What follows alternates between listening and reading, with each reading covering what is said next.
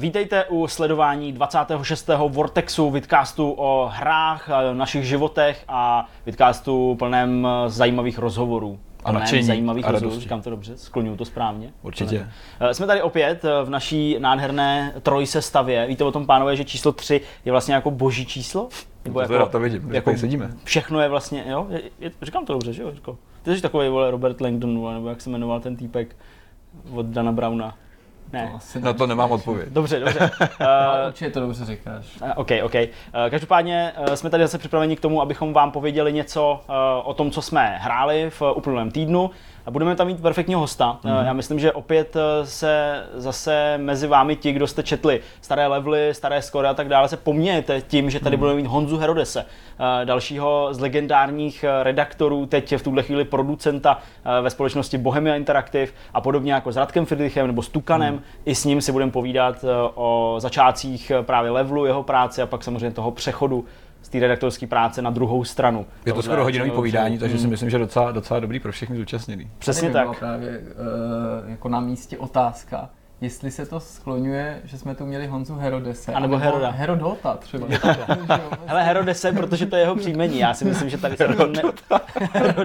tak nějaký básník? Pokémon, Ne, Herodot. prostě, to, tak on má, že to biblický jméno, to jsme se Má, no, vrátili, No, já to biblický chápu. příjmení, že jo, a tam prostě to skloňování je pak často odlišný, nebo není, není tak jako Takže můžeme se zeptat, jednoduchý, jak Přesně. se může zdát, že jo. Takže každý víkend chodím nakupovat do Globu, jo, takovýhle věci. No, Jo, no. přesně, Přesně tak, to, tam se tím mířet. to Když, když hraješ prostě Counter-Strike. strategii Zeus, tak si hrál Dia. Jo, ty jsi chtěl říct, v Counter Strike máš Zeuse, že jo? Tak oni říkají Zeuse.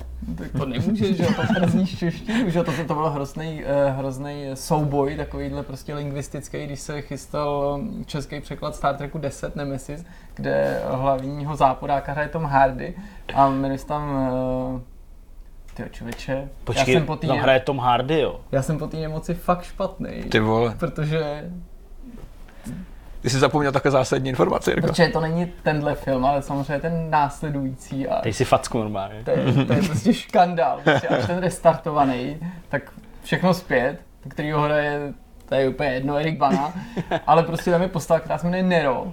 A právě se jistou dobu řešilo, jak se to bude skloňovat. Jestli se tam řekne, že to, jako, jako, že já viděl jsem Nera, anebo Nerona, že jo? protože No, jasně. té No. klasické Hmm. češtiny by se to mělo skloňovat A takhle, že když se vychází dopadlo? z těch antických men. Skloňuje se to jakoby moderním způsobem. Takže nera. No ale teda musím říct, že ta nemoc mi teda dává zabrat, protože splíš si jako desátý film s jedenáctý. To je zásadní u Jirky. A teďka už No, jsem teda jako Hele, to je na to si, znejistil, že na to si kleknout někam do kouta a odříkat 16 krát klingonský odčenáš. jo, no, něco takovýho. jako, to, to, jako není podobný, klingonštině jako- samozřejmě. Eh, nicméně to, co tady Jirka naznačil, je taky důvodem, proč uvidíte opět legendární uh, triky, které tady máme pro vás vždycky přichystané. A to znamená, budeme si s, s Petrem v průběhu tohoto vidcastu no. Převlíkat oblečení a podobně, protože samozřejmě rozhovor s Honzou Herodesem nebo Herodem, nebo Herodotem, jak chcete, tak je přetočen, to jsme dělali ve čtvrtek, Jirka tady prostě nebyl, protože uh, ochořel a s uh, nějakými dramatickými horečkami uh, se spouzel ve své posteli doma a říkal, ne, ne, Bože, ne, nech ne, novou, novou reinkarnaci Star Treku, ne. A, a tak nějak, takže, takže proto uh, se tohle to bude dít. Každopádně já už bych uh, utnul tenhle ten trochu rozjetý začátek, je to možná i proto, že točíme v neděli, máme takovou víkendovou náladu. A pojďme na to, uh, o čem si budeme povídat. Já to rozpálím tím, že mám informace o Far Cry 5, který jsem sám nabil, eh, který jsem sám eh, byl schopný i natočit, z toho jste mohli sledovat eh, v průběhu týdne i video. A chtěl bych si o tom popovídat. A zároveň jsem byl včera, tedy v sobotu, na konečně na filmu Tomb Raider. A i z toho mám takové Pocity. všelijaké dojmy a pocity, ano, bylo takové, takové pocitové to bylo. Že tady ten lingvistický koutek, tak já jsem právě nemohl jen tak přejít bez povšimnutí, že už si jako přešel i na tohleto správný názvosloví u série Tomb Raider. Tomb Raider. A, a že se jako podvolil a tu devadesátkovou výslovnost si nechal Tomb za Raider. sebou. Já jsem- já jsem nad tím- Tomb Raider, a už to já jsem nad Tomb tím- Raider. já jsem- když, všiml jsem si, že tam jako máš od každého trochu. Trochu, Já- že zde přišel s jistou modifikací toho, Tomb toho Raider. výrazu, že to takové jako Tomb Raider, prostě, což ani trochu to neskazu, protože to jako fakt není lehký občas, když Hele, jako něco ups- namlouváš vibraci to správně. Je, jestli to budeš říkat tak, jak jsou lidi zvyklí, anebo jestli to řekneš No, no, správně. Hele- Ale to je šalamounská cesta, jak lidi jako eh, přesvědčit a naučit, že Nakrměj se všechny skupiny. eh, slovo tomb se nečte tomb, ale tům. Uh, je to tak a to je docela, docela fajn, že takhle otevíráš, protože uh, když jsem dělal to video včera, uh, tak uh, předtím, než jsem šel do toho kina, tak uh, jsem nad tím právě strašně dlouho přemýšlel. No to vůbec není jednoduchý, fakt si lidi uvědomte, že jako uh, spousta z vás je strašně na tohle jako háklivá Hmm. a teď jako jak to vyslovovat česky, anglicky, jako opravdu s nějakým přízvukem nebo ne, aby to, ne, aby to nepůsobilo hloupě, aby to zároveň nepůsobilo strašně jako Tomb Raider, jo, a prostě takovýhle. Takže jako fakt je to jako těžký, protože taky neříkáme Call of Duty, Hmm. a taky říkáme Call of Duty. A to už je té anglické výslovnosti jako velmi blízko. Jo? A proto jsem si tak jako říkal, jestli jako říct jako Tomb Raider, A pak je to takový jiný Nebo Tomb Raider, v, v té nebo Tomb neformální řeči, No jasně. kterou vlastně si přenášíme tak trochu Hmm. mm. sem, i když jako se snažíme uh, mluvit jakž takž, nebo že to není úplně, úplně slovník jako z hospody. A, a jiný je to, když si to někam napíšeš, předepíšeš, pak to to z tak, toho no. textu čteš, jako uh, musím říct, že leco, co na ten papír člověk vyvrhne, tak když ho pak má jako přečíst na ten mikrofon, tak to najednou jako zní trochu jinak, než si představuješ, anebo, jako přeješ. seš najednou seš takový jako kritičtější. je to tomu, tak, no. Co slyšíš. Je to tak. A Jirko, a co ty? Co jsi hrál? Co, o čem nám povíš dneska? Já jsem hrál hlavně Jakuzu, takže budeme si povídat o té Jakuze, protože To už to, jsme. je, to je skvělá hra, že Mm. jsme to minule prostřednictvím té demo verze, ale samozřejmě zážitky z plné verze jsou mnohem jako širší, důkladnější, detailnější, Mm. mm. nebyl jsem vůbec zklamaný, jako hrozně jsem si to užil, vlastně jsem touhle dobou eh, měl hrát eh, Pure Farming, ale jako... Měl hrát, mně se líbí ten, jak máš krásný rozvrh, teď už jsem to měl hrát a nestihl jsem. Jirka to má naplánované. Ale vlastně jsem ještě o pár dní odložil, protože Jakuza, Jakuza je vynikající a nechtělo se mi z jejího světa uniknout, tak doufám, že trochu chápu. toho kouzla se mi podaří tady jako rozšířit mezi vás a vás. A tak. OK. No a já jsem, já jsem si zahrál Final Fantasy Royal Edition, což je takový Aha. příjemný zakončení Final Fantasy 15, který zase otvírá další cesty, protože jak víme, o, řekneme si všechno potom. Já to nebudu rozvádět. OK. Ať mám co říkat. Ať mám co říkat. No tak eh, já myslím, že eh, splníme tady našemu Lazarovi přání a eh, dáme mu prostor hned v prvním bloku. Pojďme Mhm. mm-hmm. si povídat o Jakuze 6. Jak jsme slíbili, tak jdeme rovnou na to. Já Uh, jsem koukal někam z okna, že tam někdo creepoval mě. I'm sorry. jak jsme slíbili, jdeme rovnou na Jakuzu. Jirko, ty si předesílal, že už si demo hrál, už jsme si o tom vlastně docela dobře povídali v minulosti. Dí- Díl zpátky, abych, aby jsme nešli takhle úplně dávno. dál. před týdnem konkrétně. v minulosti. Nicméně já bych ještě rád, aby si nás uvedl do toho všeho ještě jednou, protože Yakuza je série s dlouhou tradicí, je to vlastně hra založená na docela bohatým příběhu a celkem bohatý sandboxový hratelnosti. Eh, Kde vlastně začíná šestka? My víme, že eh, kromě toho, že to je ten release, který v Japonsku už existuje dlouhou dobu, tak se to teďka dostává na západ. A Jak vlastně navazuje Yakuza šestka na předešlý díly? A který ten předešlý díl vlastně je ten, který rozvíjí tady ten, protože tam byl nějaký spin-offy mezi No, tím i- a, a takový odbočky. I když to bude vypadat, si z tebe jako dělám srandu, tak šestka navazuje na pětku. Dobrý. V tomhle případě to platí, ale jako... Tak eh, ona nula na- nenavazovala na nic. Ale že? jako eh, ta tvoje otázka není úplně od věci, ne vždycky to Jsi tak jenom docela debil, ale Tady- není od věci. Tady opravdu šestka navazuje na pětku. Dobrý. A šestka je taky první díl, který byl ušitej na míru P4. Vychází to exkluzivně jenom na PlayStationu. A P4 byla v tomto případě konečně tou výchozí platformou, což pro ty mm-hmm. předchozí počiny neplatily, jo, včetně té Zero, ta vyšla i na PS3 ještě. A Yakuza 5, ta vyšla čistě na PS3, ta se, ta se na, na, na 4 ještě jako neobjevila. Takže tohle je jakoby první a teď jako se to už je to hloupý použít ten termín jako next genový díl v tom smyslu, jak se o něm mluvilo, mm-hmm. než ta hra vyšla. Ty si správně zmínil, že to už je nějaký pátek, protože ona v Japonsku dorazila na, na pulty v prosinci 2016. 2016, přesně tak. A bylo to po nějakých lehkých odkladech, eh, i tak ta, eh, ten vývoj té hry trval trochu díl, než měl, protože jak správně někteří jako veteráni v zahraničí jako upozorňují, my to tady máme docela zkreslený tím opožděným vydáváním, ještě takovým rozházeným, něco u nás vůbec nevyšlo, pak to vypadalo, že ta série se na západě nebude objevovat, pak zase jo, tak uh, my, my, nemusí to být zřejmý, ale v Japonsku je to v podstatě každoroční série, mm-hmm. hra, která vychází mm. rok co rok a samozřejmě do toho počítám různý ty spin-offy a tak. No a prostřednictvím té šestky se uzavře příběh hlavního hrdiny, má to už je jakoby potvrzený, další díly už jsou na cestě, vlastně ještě letos mají být dva, jedna onlineovka, druhá mobilní věc a pak uh, regulární pokračování už s jiným hrdinou. Tím, tím, hrdinou toho šestého dílu je teda naposledy Kazuma Kiryu, Mhm. vlastně představitel, dosavadní jako protagonista celé té série, se kterým jsme hráli vždycky.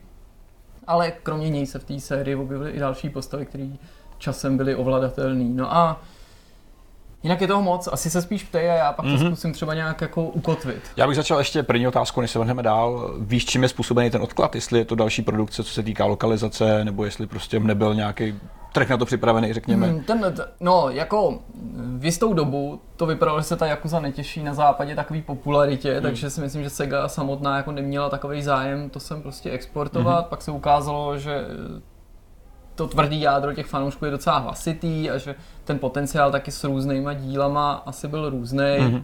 Ona to není jediná jako dobrá série nebo dobrá hra, která se na západ nedostala, že jo, ty, ty sám víš, že se to týká třeba Fatal Frameu, Přesně ten výčkový díl se tady třeba nikdy neobjevil mm. a neznamená to, že to byla špatná hra, navíc mám pocit, že konkrétně ten výčkový díl, že toho dělali Grasshopper Manufacture, což je jako skvělý tým, jo, takže mm. ačkoliv ten, ta, ta hra sbírala jako v průměru nějaký hodnocení okolo 70% a zdá se, že by nic zavedení série nemělo bránit tomu, aby na západě vyšlo, tak prostě někdy ten vydavatel hold, hold nechce. Hmm. Čili to je ten důvod. Hmm.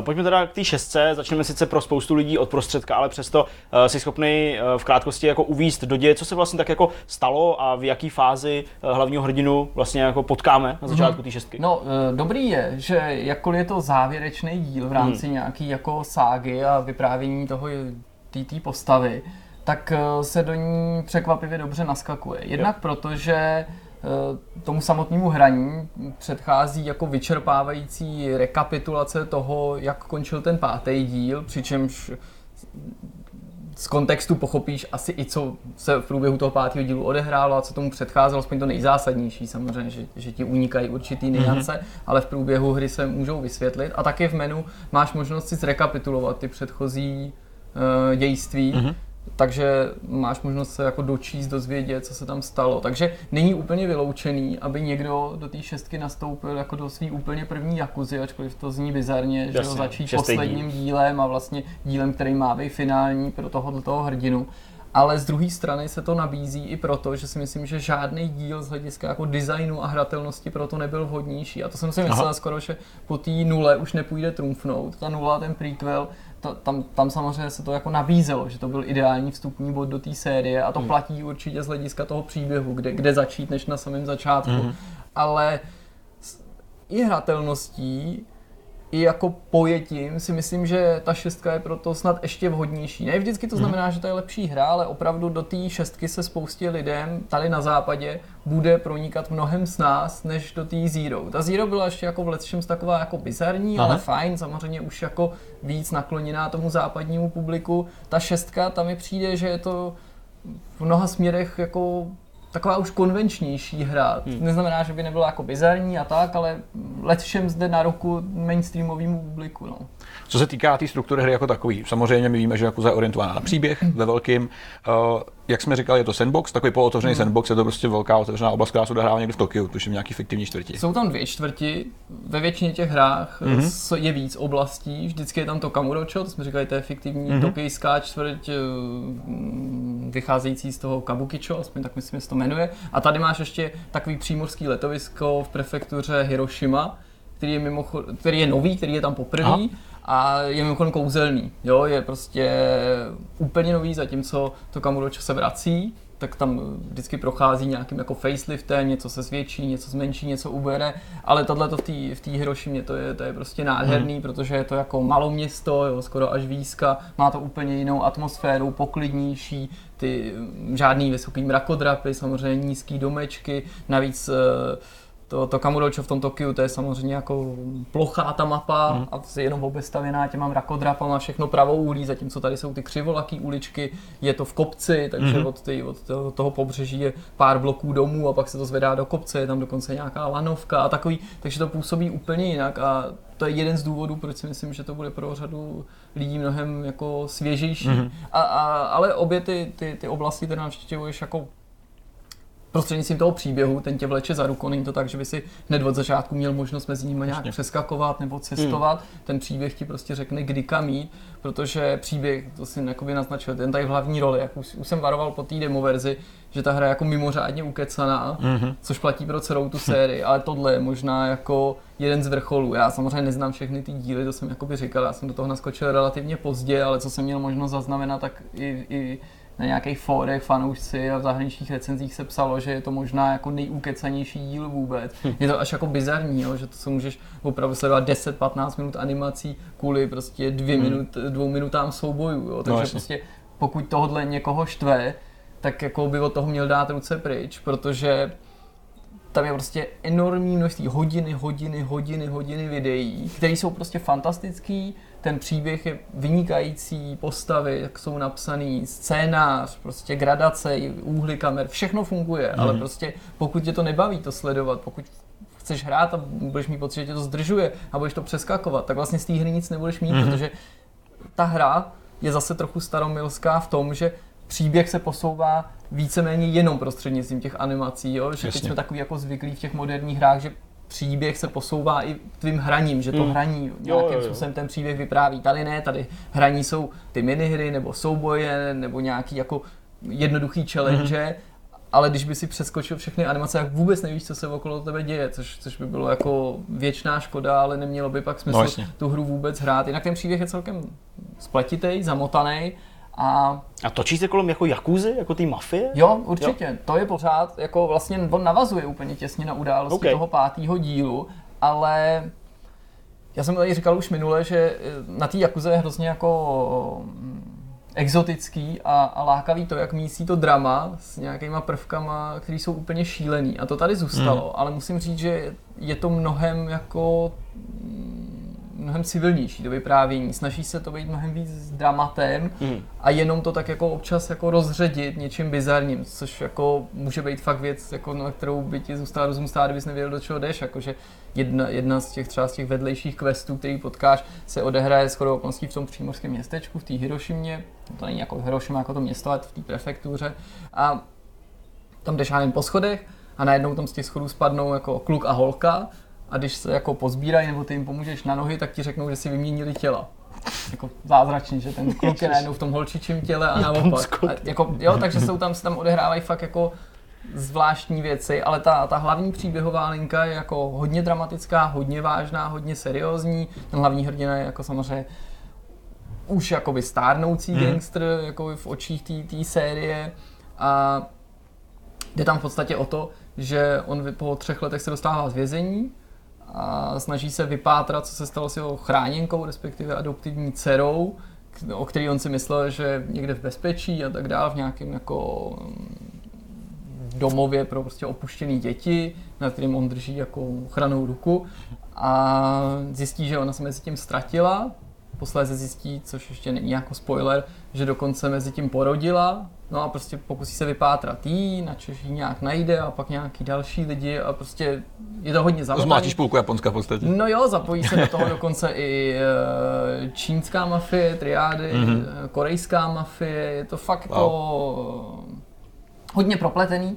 A samozřejmě logicky v tom vystupuje i řada těch postav z těch předchozích mm-hmm. dílů, máš ke všem profily, takže to, co se nedovíš přímo ze hry, máš zase možnost si dočíst, což je super. To je paráda. Hmm. Jirko, my často, když eh, se bavíme o západní produkci, o západních hrách a příbězích ze západních her, tak vždycky jako máme tendenci do určité míry jako srovnávat jednak mezi sebou, jednak s filmovou trou- tvorbou a pak prostě uh, bavit se o tom, jestli ten příběh uh, v té západní hře jestli jako už je vážný, už je dospělý, už je použitelný prostě jako demonstrace toho, že hry dospěly, hmm. nebo všechny tyhle věci, které jsme tady řešili, už i samozřejmě tady ve Vortexu.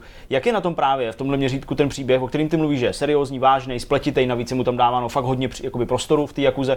Je to něco, co by si dokázal představit jako filmovou ságu, seriálovou ságu?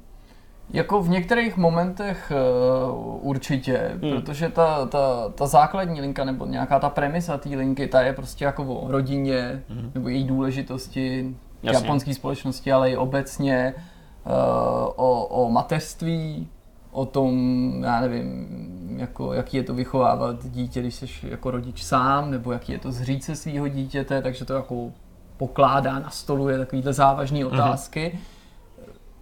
Na druhou stranu, ta hra trvá desítky hodin, těch animací, těch filmečků, já, já netroufnu hádat, jestli jsou jich tam prostě třeba 15 hodin, mm-hmm. jo, prostě jich tam fakt strašný množství, tak ne každý je tak jako super důležitý, nebo chci říct, jako některé dialogy ti můžou připadat jako rozvláčný, mm. nebo že, že umíla jako pořád to též dokola, ale jako jo, podle mě to funguje, podle mě to je dospělý hmm. příběh a podporuje to i prostě skvostný dubbing. Tam hraje několik nebo propůjčilo hlas a v některých eh, případech i podobu několik známých japonských herců. A asi největší hvězdou je Takeshi Kitano Beat, což mm-hmm. je super slavný japonský herec, který tam hraje jednoho z těch patriarchů, takového tý, jako nižší úrovně a je to jako zcela zřejmý, jak jako tu hru takováhle hvězda posiluje, ale hmm. i to, jaká, jaká, jaká ta série má musí mít v Japonsku renomé, když z druhé strany takováhle hvězda je ochotná jako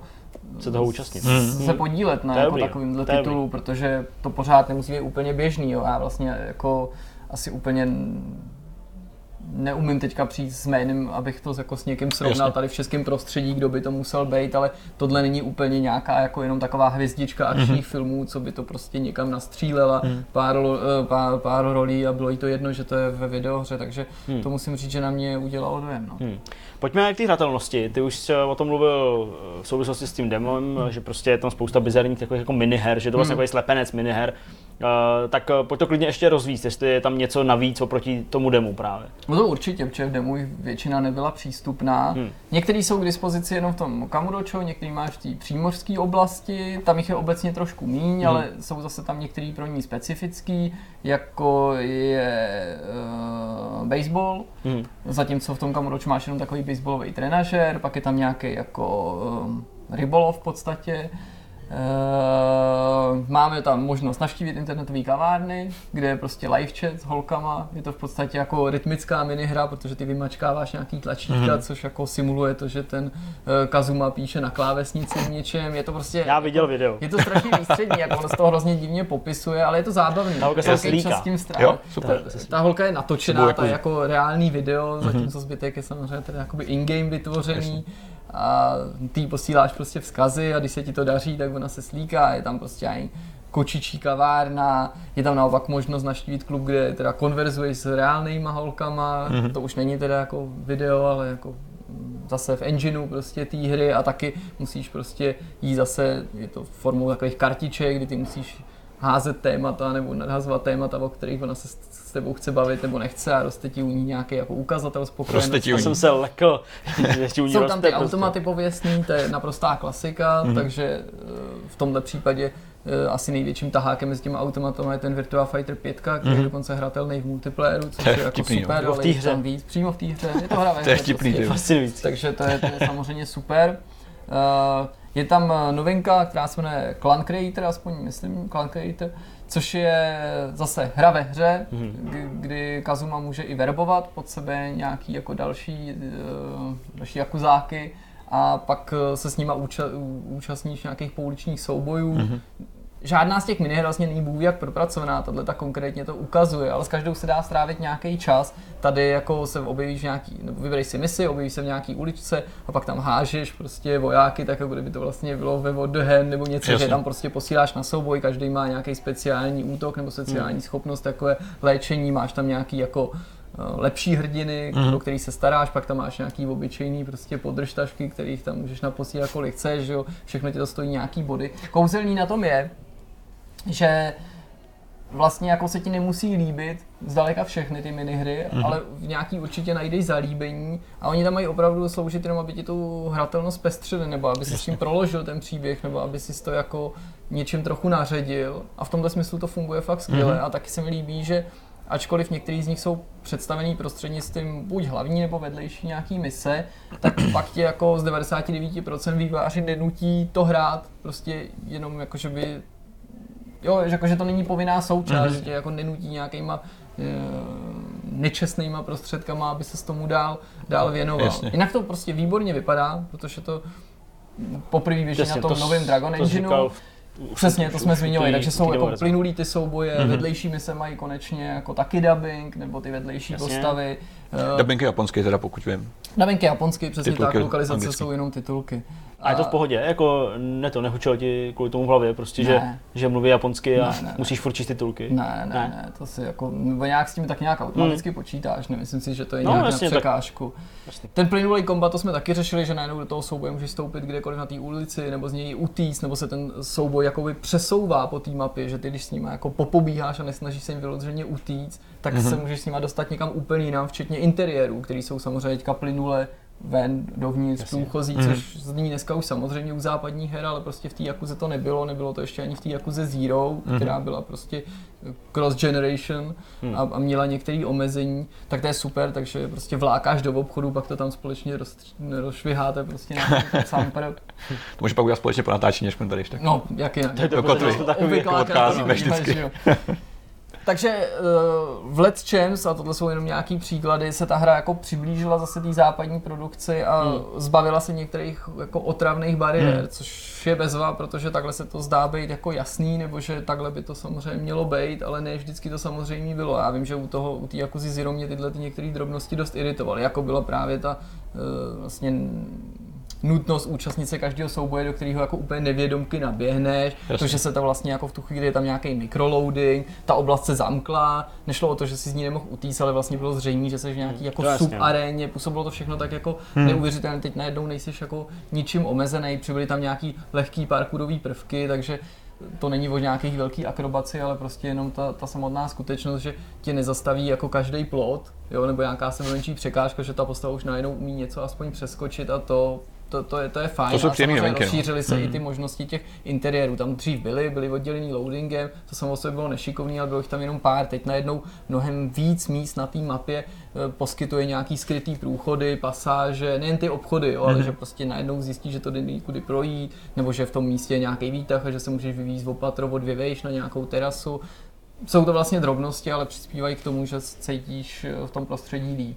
OK, takže změny k lepšímu, rozhodně. E, nicméně cítíš tam, že třeba vývojáři někdy udělali nějaké ústupky, možná i třeba semletý trochu aktuálníma trendama nějakého drobného zjednodušování nebo zlehčování nějakých věcí, nebo je to opravdu furt takový jako tradiční a staromilský? Já si myslím, že tam k určitým zjednodušením opravdu došlo Hmm. a teď eh, si myslím, že budou eh, odlišný to, jak to lidi interpretují, že někdo to přivítá, protože já sám jsem zastáncem teda jako přesvědčení, že méně je někdy více Hmm, jasně. a že v některých ohledech, jak se na sebe dlouhý leta nabalovaly ty prvky, tak ta Yakuza možná byla poněkud přeplácaná a tím eh, tím pádem i mm, obtížněji stravitelná pro nováčka, taková jako nepřehledná. Někdo jiný by zase mohl říct, že je jako chudší. Aha. A teď nejde jako o tu dílku nebo ten obsah, ale možná o tu pestrost. Tak třeba někdo by ti řekl, že těch miniher tam sice je tentokrát docela dost. Hmm. Nejde o to, že bych byl nějak výrazně méně než v minulosti, ale že třeba v té Zero některý byl jako hodně propracovaný a tady žádná z nich, včetně toho Clan Creatoru, který k tomu má asi nejblíž a má největší potenciál, jako propracovaná vlastně není a že jenom Hmm. tak kloužou po povrchu a že je to často docela škoda. Jo? Tam si byl třeba ten manažer toho kabaretu, což se mimochodem má vrátit v remakeu dvojice, který vyjde eh, letos v srpnu. Eh, A to byla jako opravdu už relativně promakaná hra ve hře. Tady jsou všechny jako eh, celkem jednoduchý. Hmm. Soubojový systém. Někdo říká, že je docela super, že se zdá být jednoduchý, ale jde tam dělat spoustu věcí. Mhm. Z opačného soudku našel jsem spoustu kritiky, protože jsou i lidi, kteří tu hru hrajou prostě přes 10 let a tvrdí, že takhle jednoduchý byl naposledy v jedničce. Důvodem je jednak to, že ten soubojový systém není možná tak robustní, ale hlavně to, že má až jenom jeden styl k dispozici, zatímco v průběhu těch her se stalo zvykem, že si měl víc soubojových systémů, že si měl různý, různý styly k dispozici a třeba v té Zero si měl dvě hlavní postavy a každá měla tři bojový styly. Takže ty si mohl dohromady osvojit šest bojových stylů a mezi třema si vždycky v rámci té jedné postavy mohl přepínat, což bylo jako velice pestrý a velmi jako kreativní a samozřejmě mostí bylo, to snad ani nemusím rozvádět, že na různý souboje a na různý protivníky si uplatňoval různý Hmm, styly to a, chápu. a bylo to celkově takový zajímavý. Tady je jenom jeden styl a jedna hlavní postava, to je taky důležité si uvědomit. V minulosti právě těch postav přibývalo, v té Zero bylo dvě, ale v minulých bylo třeba ještě víc, jo? v té čtyřce, pětce, jo? samozřejmě, když ta hra začínala, tak byl hlavní postavou Kazuma Kiryu, ale oni nabalovali, nabalovali, nabalovali. Tady hodně vysekávali a částečně se říká, že to je prostě proto, že si uvědomili, že nějaký moment už toho obsahu máš tolik, že není únosný to za sebe furt táhnout, takový Jasně. jako asi Assassin's Creed syndrom a musí začít odřezávat, hmm. i když je to bolestný. A částečně to má být právě díky tomu, že oni měli velký problém tu šestku dokončit včas, i s nějakým tím odkladem, prostě, že bojovali s časem hmm. a ten přechod na tu novou platformu jim prostě působil spoustu obtíží, hmm. nový engine, všechny ty, ten obsah, který už měli vytvořený a jako na PS3 nějakým jsem zažitej, tak jako transformovat do té nové grafiky, všechny Hmm, ty jasně. animace se vším tím. Na... Takže prostě se něčeho zbavili takhle z nutnosti. Hmm. To jako je teďka i docela obtížný soudit, asi zase další díl nám trochu víc na to bude schopen odpovědět, jestli se tam bude provozovat spíš nějaký nabalování nebo Hmm. zeštíhlování, jenže myslím, že úplnou pravdu se nikdy nedovíme i s ohledem na to, že další díl bude zase restartem celé té značky, takže bude potřeba přijít zase s novou postavou, úplně jiným bojovým. Tak to jsou, myslím, některé jako věci, kdy by někdo Jasně. mohl být kritičtější, ale já si myslím, že slouží nějaký jako přehlednosti, jo. Mm, Je to jako určitě... Když třeba jako hardcore Tak, fanoušek říká, že já nevím, ten RPG strom nebo strom, strom schopností, který si můžeš osvojovat a zkušeností, který sbírá, jako zeštíhlil, tak to je asi pravda. On hlavně vypadá třeba jinak, než vypadá v tom Zero, nevypadá tak spletitě, je takový jako jinak prostě pojatý. Ale to neznamená, že jako je nedost, nebo že je hubený, jo? že tam nic jako nenajdeš. To je Jasně. pořád, jsou tam jako desítky věcí jako k, k naučení se. Mhm, mhm. Dobrá, no tak eh, já myslím, že takhle na závěr teďka se určitě sluší uh, prozradit, kolik hodin už si odehrál, nebo jestli už máš dohráno úplně.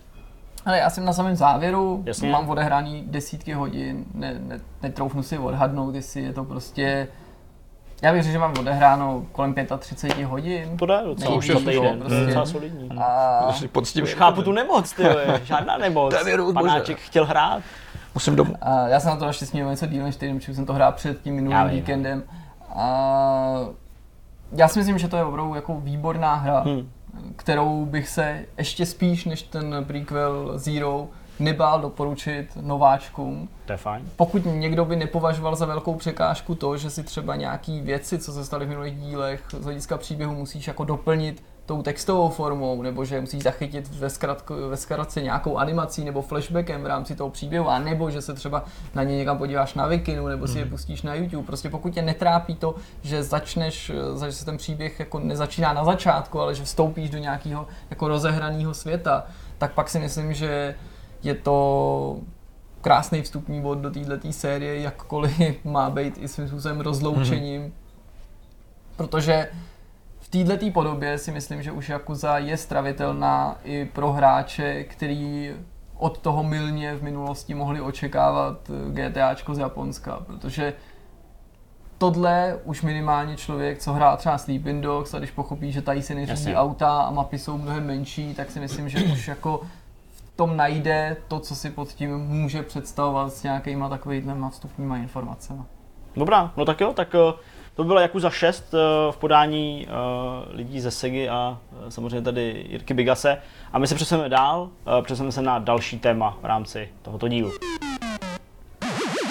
Zatímco Yakuza byla poměrně tradičním zástupcem japonské produkce, tak jedním z nejryzejších zástupců té západní by mohlo být eh, Far Cry od to tak. Ať už si o této sérii nebo společnosti myslíte cokoliv, tak je to jednoznačně značka, kterou nelze ignorovat a každé další pokračování je netrpělivě vyhlíženo a to nejen fanoušky, ale i kritiky, kteří se těší, jak si zase smlsnou eh, na dalším dílu. Tak eh, mě by samozřejmě Zdeňku zajímalo, nyní už eh, v méně formálním duchu, jak se ti ta hra líbila, protože ty si natočil vlastní záběry, měl Hmm. možnost ji vyzkoušet, dvě, tři hodinky si s ní strávil. Cca. Leco jsme se dověděli z toho, z toho komentovaného gameplaye, který si publikoval na našem kanálu, ale určitě se tam nevešlo všechno a určitě po tom, co si to video dokončil, ti napadly věci, které si třeba neakcentoval. Eh, Možná, aby jsme ti nahráli, tak eh, začnu otázkou, vlastně celkem jednoduchou, jestli i po této zkoušce máš pocit, že se na tu hru dál těšíš, tak jako se těšil, když si na, m, připravil jedno z těch svých prvních tém, mini témat a v něm si právě zmiňoval něco v tom smyslu, ačkoliv mám komplikovaný vztah se sérií Far Cry, tak eh, na novinku se fakt těším, protože a jmenoval si ty důvody. Tak Hmm. těšíš se dál, nebo to trochu skalilo tvý očekávání? No protože jsem upřímný člověk a protože nechci lhát nikomu, tak uh, už se tolik netěším. Nesnad proto, že bych jako si myslel a priori, že Far Cry 5 špatná hra, ale po těch eh, cca třech hodinkách, necelých třech hodinkách, jsem eh, zjistil, že je to vlastně úplně stejná hra jako předtím a že se nezměnilo vlastně vůbec nic, mm-hmm. což je pro celou řadu hráčů správně, dobře, rádi to slyšej, pro spoustu lidí, kteří čekali nějakou změnu a stejně jak jsem to říkal v tom videu, třeba ve smyslu toho, jakou změnou prošel Assassin's Creed, aspoň určitou, jako dílčí, prostě nějaký jako věci, tak to tady prostě není. Hele, a myslíš, že to je teda tím, že opravdu ty kulisy v té sérii jsou tak jako tak jako vyměnitelný, tak jako zastupitelný, že opravdu ta hratelnost tu neovlivní ani tak dramatický přechod, jako je z divočiny, kterou jsme znávali dříve, včetně pravěku, do prostě současné civilizace? No ne, protože prostě to prostředí je sice jiný, má sice místo palem stromy, nějaký listnáče, nebo respektive jehličnáky spíš, ale je to vlastně furt stejný v tom ohledu, že mm. máš nějaký místo, kde je prostě nějaká základna, pak máš nějakou trochu víc přírody, kde se pohybují nějaký zvířata a je ti víceméně asi jedno, jestli to teda je medojet nebo rosomák a pak tam je prostě celá halda jako nepřátel, který tam tak jako křižují divoce celou tu mapu, objevují se poměrně jako intenzivně a dost často na nějakých místech neustále na tebe útočí nebo něco na tebe útočí, celý ten svět na tebe útočí de facto a ty se mezi tím tak nějak jako pohybuješ od jednoho šíleného člověka ke druhému, který má nějaký svůj vlastní problém s tím hlavním záporákem nebo nějakou vlastní úplně jinou mm. motivaci, která třeba vůbec nesouvisí uh, jakoby s tím, proč tam seš ty, ale může ti pomoct a skrz tohle prostě spěš nějak k tomu cíli. Takže je to fakt jako úplně stejný, je to úplně stejně šílený, eh, je to úplně stejně americký ve všech ohledech, jak nejlíp to jde popsat. To znamená, prostě rychlý, zkratkovitý, akční a vlastně hrozně přímočarý. Úplně nejvíc přímočarý, jak to být ve hrách může. Tam není ani, ani milimetr prostoru k tomu, jako, a teď se bavím teda čistě o tom postupu tím příběhem, no, prostě postupem, postupem eh, tou hrou jako kupředu. Nemyslím pak ty dílčí věci jako dobývání něčeho, tam jako prostory, ale když prostě jako jdeš od začátku do konce, tak eh, ne, jako nemůžeš se jít z cesty, nemůžeš si udělat nic po svým. Prostě vždycky ta hra tam bude a bude ti říkat prostě teď jdi rovně, teď zahni doleva, teď si promluv s tímhle, teď vystřílej tohle, teď běž tamhle. Jak vystřílíš, to už necháme na to. Mm-hmm. Jo, takže je to takový, až skoro jako ubíjející zase, no ale nevím, hrál jsem opravdu dvě hodiny, eh, pořád, eh, na co se těším je pořád ten příběh, jo, jakoby z toho příběhu příběhu jsem viděl ten úvod, ten trvá cca hodinu, je fakt hezky udělaný, řekl bych, že jako tě to uvede pěkně do toho děje, i když je to zase takový hodně jako, jako jasný, zkratkovitý a rychlý, aby to pochopili všichni a tím jako nesnižuju intelekt kohokoliv, kdo to bude hrát, to ne, ale prostě je to opravdu udělané jako přístupně, nebo jak je to slovo moderní. A je jako ale pěkně udělaný, takže má to nějakou atmosféru, ten hlavní hrdina tam samozřejmě jako je, rozsévá kolem sebe tu svou nějakou, uh, tu svou nějakou víru, že jo, kterou ty lidi jako přijmou, říkají mu otec, opravdu jako zbošťujou, jo, on si tom jako tak jako vyžívá, a zároveň teda, ale vidět... Když to hrál, mm, pro mě to se toho týkalo, že to skáču, jako, že to pořád působí tak jako odvážně a kontroverzně ta látka, ten motiv, když to hraješ, nebo máš pocit, že to je vlastně docela jako popcornově jako vybavený tenhle ten, to téma? Protože ty první ohlasy, no, když jasně, to představoval, no. bylo takový jako, cože, tyjo, to se Ubisoft pustí do něčeho takového mm. jako ožehavého, takhle citlivého, protože tam to působilo dost tak jako, že se vydali na jako docela hm, horkou půdu, abych tak řekl. Hele, jako kontroverzní uh, to třeba možná bude, ale to se nedalo v těch uh, úvodních hodinách vůbec jako odhalit. Samozřejmě hned ten nějaký první vedlejší úkol, který tě svede uh, na cestu nějaký odplaty vůči jednomu z minibosů nebo prostě z nějakých trochu vyšších těch jako rabiánů, který tam fungují, tak eh, kontroverzní v očích spousty hráčů být může, nebo lidí obecně, eh, proto, protože tam jsou, já nevím, spálený masový hroby, jo, a jsou tam opravdu prostě naházený lidský mrtvoly, mm, jo, což je samo o sobě takový docela jako šokující, eh, protože prostě v těch hrách se to tolik neobjevuje. Mm. Samozřejmě, mrtvola je šokující sama o sobě, ale pojďme to chápat jako samozřejmě v kontextu uh, té videohry. Takže jako jo, jsou tam takovýhle momenty, ale upřímně a nedovolím si to ještě žádným způsobem hodnotit, tuhle kontroverzi mm-hmm. právě. Jo.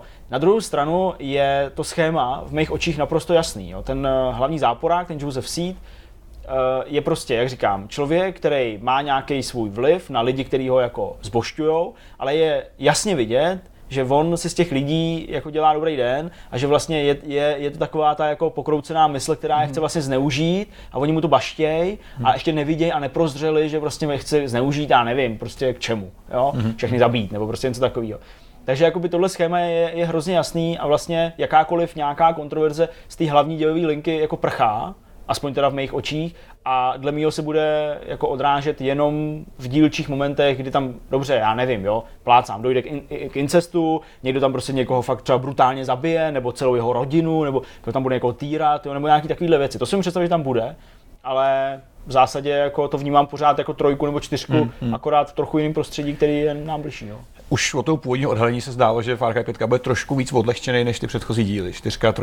Je to nějak akcentovaný v těch prvních dvou hodinách, který jsi z hrál? V jakým ohledu odlehčený? Uh, viděl jsi třeba trailer s nákladákem, jo. Uh, víš, takový prostě zdá se, že, že ta hra si bude tro, brát sama sebe trošku méně vážně než čtyřka. Právě s ohledu na ty postavy, na, na ty tvoje kumpány, na kamarády, kteří tě doprovázejí, takový ty typický americký rednecks, hmm. který se zdá, že tam pobíhají. Je to nějak vidět uh, tady? Ale v těch úvodních hodinách asi ne. Mm-hmm. Jako mhm. tady je to takový, takový to vážně, nevážně, jakože ty, ty na to koukáš, vlastně tomu jako nevěříš, že prostě to chápeš, že to je jako nějaká akční jízda, ale jako nic, nic jako vážného jsem tam jako hmm. nezažil. Ani ta úvodní scéna, kdy jako opravdu, já to nebudu spoilerovat, protože ani vývojáři nechtěli to ukazovat, jako údajně mluvit se o tom může, o tom začátku, ale nechtěli to ukazovat, že ani já jako nebudu prozrazovat úplně přesně, jak to probíhá, ale jako toho Josefa Sída na začátku sice potkáš nějaký jako trochu vážnější, serióznější scéně, ale ta je tak přestřelená, že vlastně tomu jako nevěříš. Hmm. Takže nemyslím si, že by to bylo nějak extra, extra e,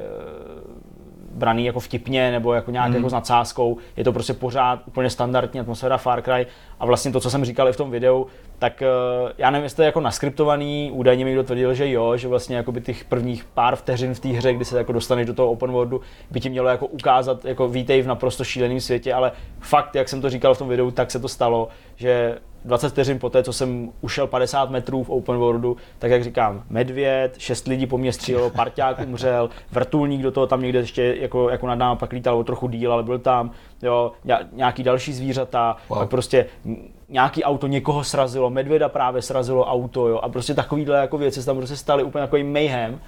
A od té doby se to jako nespomalilo, že Aha. jako ty jdeš, přesouváš se z místa na místo, chceš prostě přijít přes nějaký les, očekáváš, že tam bude nějaký jako vlk nebo něco takového, hmm. jo, ale prostě najednou jede auto, jede prostě čtyřkolka, jo, teď přesně v momentě, kdy ty střílíš po někom, tak tě napadne zezadu vlk a, a prostě furt je to takhle jako takováhle, takováhle jako směsice prostě divných setkání, hmm. jo, který tě vlastně akorát nutí k tomu, aby si, aby si dál jel tu akci, no. Takže hmm. Jako a nic speciálního. Té hratelnosti jsou tam teda nějaký nový prvky, které tě zaujaly, protože to si zmiňoval ty a objevil jste v těch komentářích hmm. a tak dál. Prostě je to jeden z častých argumentů kritiků, že je to prostě přeskinovaný díl XY, tak jako eh, v jakých ohledech se tam objevují nějaký nový mechanismy? Hele, chtěl bych být fakt opatrný v tom ohledu, že tohle není recenze, jo, lidi. Tohle není žádná recenze, protože na to jsem tu hru hrál fakt jako z rychlíku a teprve si ji zahrajou, až vyjde. Ale v zásadě se budu opakovat. Nic nového jsem tam neobjevil. Funguje Aha. tagování nepřátel, který pak vidíš skrz zdi. Je to malinko upravený tím, že už to nemůžeš udělat na kilometr, ale musíš u toho člověka být relativně blízko k tomu, aby fungovalo to označení mm-hmm. toho nepřítele. Ale není to třeba s pomocí dronu, jako to bylo ve Wild Ne, normálně stačí zamířit přes mířidla nebo přes, já nevím, co máš, kolimátor, to je jedno, zamířit, po chvilce, dvou vteřinkách to pinkne, panák se označí a vidíš ho úplně furt stejně funguje detekce tebe jako hlavního hrdiny mm.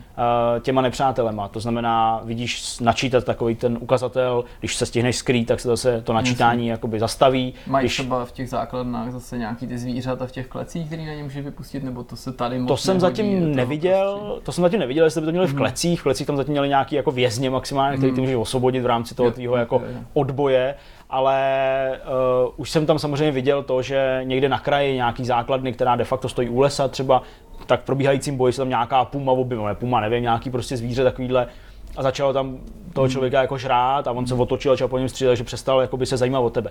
Co mi přišlo docela fajn, a nedokážu teď úplně asi říct, jestli to takhle přesně bylo zpracované i v těch předchozích hrách, ale přijde mi, že tady se mnohem víc klade důraz na to, že by se měl fakt jako hodně přesouvat a hodně jako měnit tu pozici, protože ta umělá inteligence se jako velmi často zaměří na jedno místo, kde tě jako viděli naposled. Je to prvek, který samozřejmě se objevuje napříč celou řadou her, není to nic jako objevného, ale přijde mi z té ukázky, co jsem hrál, možná už mám jenom krátkou paměť, že oproti té čtyřce je to mnohem silnější, tenhle ten aspekt. Jo? Že opravdu často se mi podařilo oběhnout celý ten tábor a oni furt stříleli do nějakého křoví, kde jsem byl před 20 vteřinama, mm. 30 vteřinama, já jsem byl schopný je oběhnout a fakt je začít střílet dozad. Jo? Mm. A to jsem stalo několikrát, takže si nemyslím, že to je náhoda, nemyslím mm. si, že to bylo něco, co se stalo na tom konkrétním mm. místě. Takže možná tohle. Eh, co je samozřejmě vtipný, je, že ty tam Uh, ještě předtím, než se myslím otevře ten open world, vlastně to musíš udělat, aby se otevřel, tak musíš vylíst na nějakou fakt vysokou rádiovou věž. A ten hrdina vývojáři si toho byli vědomi, tak jako i sám prohodím. Ten, ten hrdina ne, ale někdo, kdo do rádia tím mluví, protože hrdina nemluví, tak ti jako řekne, Jo, ty jsi myslel, že budeš muset líst jako na věže. Ne, ne, neboj, to prostě uděláš jenom teď.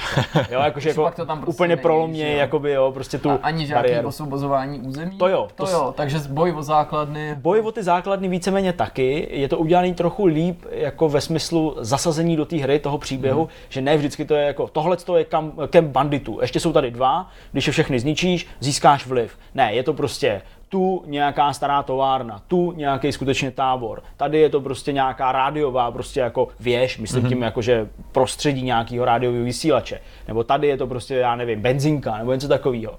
Takže jako vždycky jako bojuješ o nějaký takovýhle místo. Ale to jsou významnější, ale přesně, jako má aspoň nějaký jako příběh, prostě není to Aha. nějaký anonymní kemp banditů. Jo? Takže mm. aspoň v tomhle ohledu je to takový jako plastičtější, jo, uvěřitelnější a ten souboj pak vlastně na každém uh, tomhle místě je trochu jinačí. Uh, v té úvodní části, kterou jsem teda hrál já, a vlastně je to jenom jeden region, uh, region ze tří, který tam jsou v té hře, možná jich tam bude víc, pokud se zase odhalí kus mapy mm. až po delším hraní, jako to bylo v těch předchozích dílech, tak uh, ty jednotlivé místa, kde já jsem bojoval, tak mně přišlo, že jsou hodně, hodně vertikální. Hodně jakože počítají s tím, že skutečně budeš líst dost nahoru, někoho střílet z velké vejšky, házet po něm nějaký granáty, pak se zase přesouvat. Takže jakoby ta variabilita, uh, která je doménou té série Far Cry určitě, tak uh, tady je, tady je ještě jakoby posilněná právě tím prostředím, hmm. který mě přišlo Eh, v těch předchozích hrách víceméně plochý. Samozřejmě Far Cry 4, takový to různý lezení po těch stěnách do nějakých těch, jako, co tam byly nějaký ty chrámy nebo něco no, no. takového, tak eh, tam už to možná jako v náznaku bylo, ale tady opravdu to jsou fakt jako útesy a pod tím je nějaký prostě velký tábor, jo, takže může opravdu snajpovat z vrchu, jo, nebo opravdu to oběhnout a tak dále, tak dále. Samozřejmě asi velký prvek tam bude hrát pak ta kooperace, kterou uh, jsem zjistil až posledně, že jsme si ji mohli vyzkoušet, ale vlastně mm-hmm. jako nám to nenabídli mhm. vývojáři, mm-hmm. nebo to je ta distributor, uh, tady Playman firma, ale i ta kooperace tam asi bude hrát hodně velkou roli, protože skutečně uh, se počítá s tím, že celou tu misi, uh, celou tu kampaň, všechny ty mise budeš moct s tím partiákem projít mm. a nejenom jako ve čtyřce mm to bojování pouze o ty anonymní základny. Jasně. Deňku, zatím se zdá, že největší novinka bude teda asi to prostředí samotný, změna mm. Himalají za Ameriku. Je to fakt takový znatelný rozdíl, nebo, nebo je to další les, další skály, další, další pláně? Jak na to je působilo? Hele, vlastně jako to pro mě není ani žádná vel, jako velká změna. Mm-hmm. Je, to, je to prostě další lokace, která má nějaký svůj ráz, ale pořád zachovává všechny ty prvky těch předchozích Jasně. her. Jo, takže, jak jsem říkal, jsou tam nějaké tábory, jsou tam nějaké cesty, je tam nějaká příroda otevřená, kde se mm. pohybují nějaký zvířata a jestli to je, říkám, jestli to je medvěd, anebo jestli to je tygr, je mm. to, že jakoby jedno. jedno. Je to mhm. vlastně mm. jakoby jedno. Jo, takže v tomhle ohledu si myslím, že ani jako to prostředí nedělá uh, z té hry něco mm. unikátní. Uh, abych jako nekončil na úplně nějaký, jako ne snad negativní, ale mm. na zklamaný vlně trochu, tak eh, ještě jednou říkám, není to recenze, eh, takže tady neuvidíte žádný číslo. Zároveň pořád ještě žavím naději, že ten hlavní příběh, že ten hlavní děj, který vlastně se stará o ty zvraty a prostě nějaký ty momenty, na který pak zpětně vzpomínáme, že bude ještě dobrý, že prostě se tam fakt něco objeví, že se to hezky rozjede. Oni totiž sluší za zmínku, no ten Joseph Seed má sourozence, dva bráchy a ségru, eh, ty jsou právě jako správci těch jednotlivých regionů, které tam jsou. Jo, takže vlastně i oni budou mít určitě kolem sebe nějakou příběhovou linku, nějaký charakter, zatímco ta jejich Segra je taková jako násilnicky, ale jako mírumilovná, takový to jako jak skrz násilí chce jako dosáhnout jako maximálního míru, je to takový zvrácený, ale je to podobně jak Bioshocku třeba v Infinite mm. nebo něco takového, že mm. vlastně mm. jako chtějí tu čistotu dosáhnout tím zabíjením de facto. Takže jako třeba ona je taková, ten její brácha, uh, nebo jeden z těch jejich bratrů je zase prostě jako hrozně jako fakt jako redneck, jo, že prostě eh, spíš takový drsňák jo, a tak dále. Takže i ty jednotlivé regiony budou trochu ovlivněný asi vlivem těch eh, jednotlivých postav. Takže i v tomhle může být ta určitá pestrost. Zkusil jsem minimum věcí, vůbec jsem nelítal letadlem, třeba letěl jsem vrtulníkem chviličku, mm-hmm. ale ta preview verze mě vždycky jakoby odspawnovala pryč, takže tam nešlo ani moc jako lítat. Takže ani letadla jsem neskoušel, zkoušel jsem padat s tím, s tím wingsuitem, to bylo docela vtipný, to bylo docela fajn, to se dá jako hezky, když je to taková mechanismus jak ze Steepu nebo z něčeho, mm. mi to přijde, že se tak jako pučili, No tak akorát, vzhledem tomu, akorát je to ve first person, jo, No, takže jasně, prostě, tak to, to mají, že jo, něco z toho ve No, něco ve Steamu, je to tak, no. prostě kujou. to spojíme Oni to dohromady, sharujou. Jo, takže jako jsou tam prostě věci, neříkal jsem nic o gunplay, ten mi naopak přijde fajn, já jsem to teda hrál jako na, na gamepadu, takže uh, tím je to hodně ovlivněný, já prostě fakt střílečky na gamepadu nezvládám, ale přišlo mi zase oproti té čtyřce, že to má mnohem Uh, mnohem charakterističtější ty zbraně. Mm-hmm. Jo, každá se chová jinak, zatímco nějaký, jako nějaká malá uzinka prostě s tlumičem skoro se nehejbe, nekope, tak uh, nějaká M4 opravdu musíte ji fakt jako kompenzovat ve smyslu toho zpětního rázu. Jo, takže jako určitý posun tam, tam, hmm. tam je směrem k nějakému, k nějaký, nějakému realismu nebo k nějakému, nějaký uvěřitelnosti, ale pořád jako zůstávám teď jako na zemi hmm. a očekávám spíš prostě jenom to stejné, co ukázaly předchozí hry a asi to v mých očích v tuhle chvíli může být jakoby jenom lepší tím, co mi ukáže ta plná verze. Hmm. Zatím ve mně jako převládá trochu malinko zklamání hmm. z toho, co jsem viděl. Asi tak. Já si myslím, že tohle povídání celkem, celkem jako příjemně vysvětluje všem hráčům, o co vlastně reálně jde, protože ten, kdo, jak si říkal, ten, kdo uh, nečeká nic nového a těší se na, to, na tu další variaci té čtyřky, tak bude spokojený, protože to je přesně to, co, to, co vlastně pětka, pětka nabízí. Uh, Zdeňku, kdy vychází Far Cry 5 vůbec? Je to teďka Eh, někdy? Vychází to- 27. eh, 27. března, vychází samozřejmě na PC a na, na PS4 a Xbox One. A, a tak, vychází s českýma titulkama. Super. Eh, Nenechte se zmást, v tom videu to možná nezaznělo úplně přesně, ale ta verze, kterou jsem hrál, byla vlastně jedna z prvních jako českých, možná úplně poprvé, co jsem mohli veřejnost zahrát jako jakou poločeskou verzi, eh, která měla v tuhle chvíli zatím titulky jenom v dialozích, ale samozřejmě ta česká verze bude mít pře- přeložený komplet texty, takže i menu, nabídky a všechno. Jo? V, tom, v té ukázce je to takový půl na půl namíchaný, protože asi to není úplně jako aktuální verze, rozhodně ne finální verze, takže titulky budou a a tak, budeme to určitě hrát, budeme to určitě recenzovat, mluvit o tom, určitě ještě vyjde nějaký jedno kratší video, přímo recenze a případně pak eh, si o tom tady ještě popovídáme znova a budu moct třeba upravit eh, ten svůj pohled. Nebo doufám, že se přidáte i vy, měli bychom Jo, mít i konzolovou verzi k dispozici. zvědavej, Mm. Prostě, Mm, dobrá. mm, Opatrnej, ale zvědavý. Dobrá. Já jsem bych si prostě přál, aby se to Povedlo. líbilo. Super. Dobrá, Tak snad. jsme si dali kluci rozhovor teďka. Tak jo, tak můžeme. Jo. tak Jo. eh, my se teďka s Petrem převlíkneme a jdeme si popovídat eh, s Honzou Herodotem. Uh, Herodesem. Herodem. Jdeme na to. Jak už jsme říkali v úvodu, eh, dostáváme se do části s naším milým hostem a tím skutečně milým hostem dnes je Honza Herodes. Ahoj. Ahoj. Čau. Honzu Herodese určitě celá řada z vás eh, zná, co by člověka, který eh, dlouho vedl časopis Level. Eh, Tam si myslím, že jsi tak nějak jako poprvé dlouho, no. vstoupil mezi ty lidi a pak si tak trochu vstoupil zase do ústraní ve smyslu toho, že se po vzoru celý řady pak dalších lidí dostal k vývoji. O tom všem si dneska budeme povídat. To všechno bychom chtěli dneska zmapovat, ale ještě než se vrhneme právě na tu první část, o které jsme už tady mluvili, nebo která tady padla, to ten level, na který i my s Petrem máme samozřejmě celou řadu eh, vzpomínek, eh, nejenom jako čtenáři, ale i jako pak eh, lidi, kteří taky ho v nějaký další éře po tobě tvořili, tak bych dal nějaký úplný začátek. Kde to se, začalo? Jak to, jak to vlastně začalo? Já předpokládám, že podobně jako celá řada hostů tady před tebou, i ty máš nějaký příběh, která se Honza Herodes ke hrám dostal a kde to vlastně... Ke hrám, ke hrám jsem se dostal už se Spektrem, to s tím nemá nic level společného. Jsem kupoval ještě, já nevím, jestli si to vy pamatujete, Bajtek. Tak to už se nepamatuju. Ne, To už se To bylo nepamatuju. na Příkopech jediná, jediná, jediná prodejna z uh, polské kultury a tam se prodával polský časopis Bajtek. Mhm. A tam bylo, to bylo samozřejmě o programování, kterým, čemu jsem vůbec nerozuměl ještě v polštině. Nemusíš. A vždycky tam byly dvě stránky o hrách. Jasně. A to bylo To nejvíc. to, proč jsme to kupovali. Takže, Jasně. takže to byl ten úplně prapo, prapočátek her a, a, a mýho hraní, Hmm. ne, a, kdy jsem začínal na Spektru. Bavil jsem se se, spoustou lidí po BBSkách pak a, a takovýhle, takovýhle věci. Ten level byl pak až spíš taková jako pokračování Hmm. hmm. toho, že, že jsem miloval a furt miluju hry a každý Jasně. den, když to samozřejmě syn dovolí, tak každý večer uh, furt aktivně hraju, buď to na Playstationu nebo, Hmm. nebo na To je docela vzácnost, ale to, to si myslím, že jsi jeden z těch lidí, kteří si jako můžou dopřát ty hry, když ty hry zároveň dělají. Ne vždycky mají tu Jo. šanci úplně, to je docela, bez to je, toho- to je super. Jako, já si to nedokážu představit bez her, jako To. furt je mám rád, to jako, ne, že bych šel na nějaký piedestál a koukal jenom, jak někdo dělá. Hry. To je fajn, to je rozhodně super přístup, jako, že nebo vůbec ta možnost, má. To je skvělý. Ale ten level, ty si, ty si A- Honzo strávil v levelu celých sedm let, že jo? Sedm, Ty jsi sedm začínal a něco. sedm a něco, to je docela dlouhá doba. Jak to vlastně začal? Byl jsi takový, taky takový externista, který přišel nejdřív a psal tak nějak bokem a pak se začal do toho bylo, skládat? to, nebo? bylo to tak, že já, a do dneška to tak je, já miluju, spíš jak já jsem víc technický člověk, takže já hodně, hodně mám rád eh, to, jak počítače vůbec fungují. Jsem začal, vlastně když jsem začal pracovat, tak jsem začal jako, jako IT, IT v, v živnostenské bance, ještě, ještě byla živnostenská banka. A protože fakt miluju počítače, skládal jsem se sám, přesně vím, jak funguje hard disk starý, jak, to, jak jsou tam ty hlavičky a, a, a, a jak, jak, jak vůbec princip všech procesorů a, a, tohle. Ne, že bych byl nějaký odborník, jenom prostě jako laický. tak. Jasně.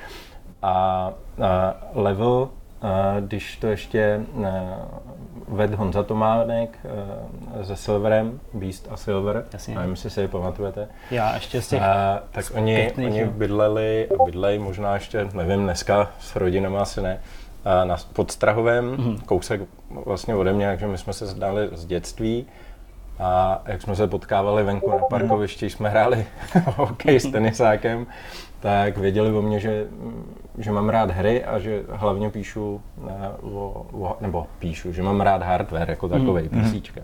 Takže paradoxně já jsem se dostal ke hrám tím, že jsem začal psát články jako hardwareový, mm-hmm. Což je hrozně paradoxní. To je zajímavý, no. Já opravdu nejsem odborník, já si o tom jenom čtu, ale Jasně. že bych byl nějaký vystudovaný odborník, na, pan inženýr na něco ani omylem, takže, takže já jsem začal vlastně psát hardwareové články o, o tom, jak si skládat počítač a, a, a, a jak formátovat hard disk tehdy, že Takový ty to byla návody, jako jasně. velká, velká věc. A až potom jsem se dostal ke hrám, kdy Hmm. vlastně vypadl jeden, jeden, jeden recenzent a bylo potřeba hned něco napsat. Mhm. A nevím, jestli to byl Railroad Tycoon první nebo něco takového.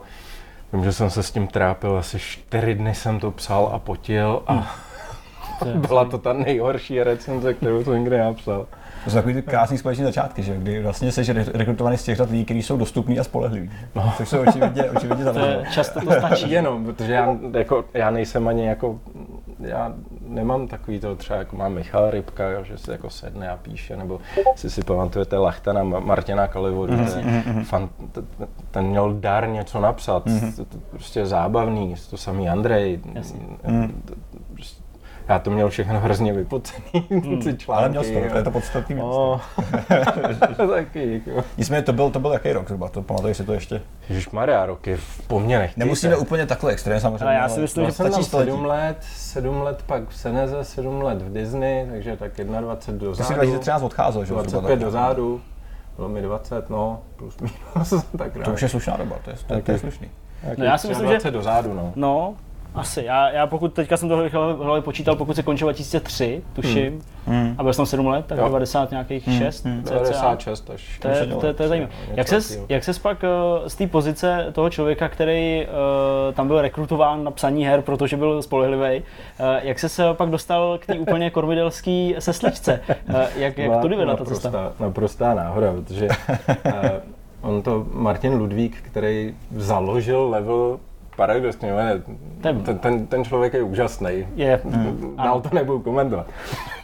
On založil level jako konkurenci, konkurenci sám sobě. Hmm.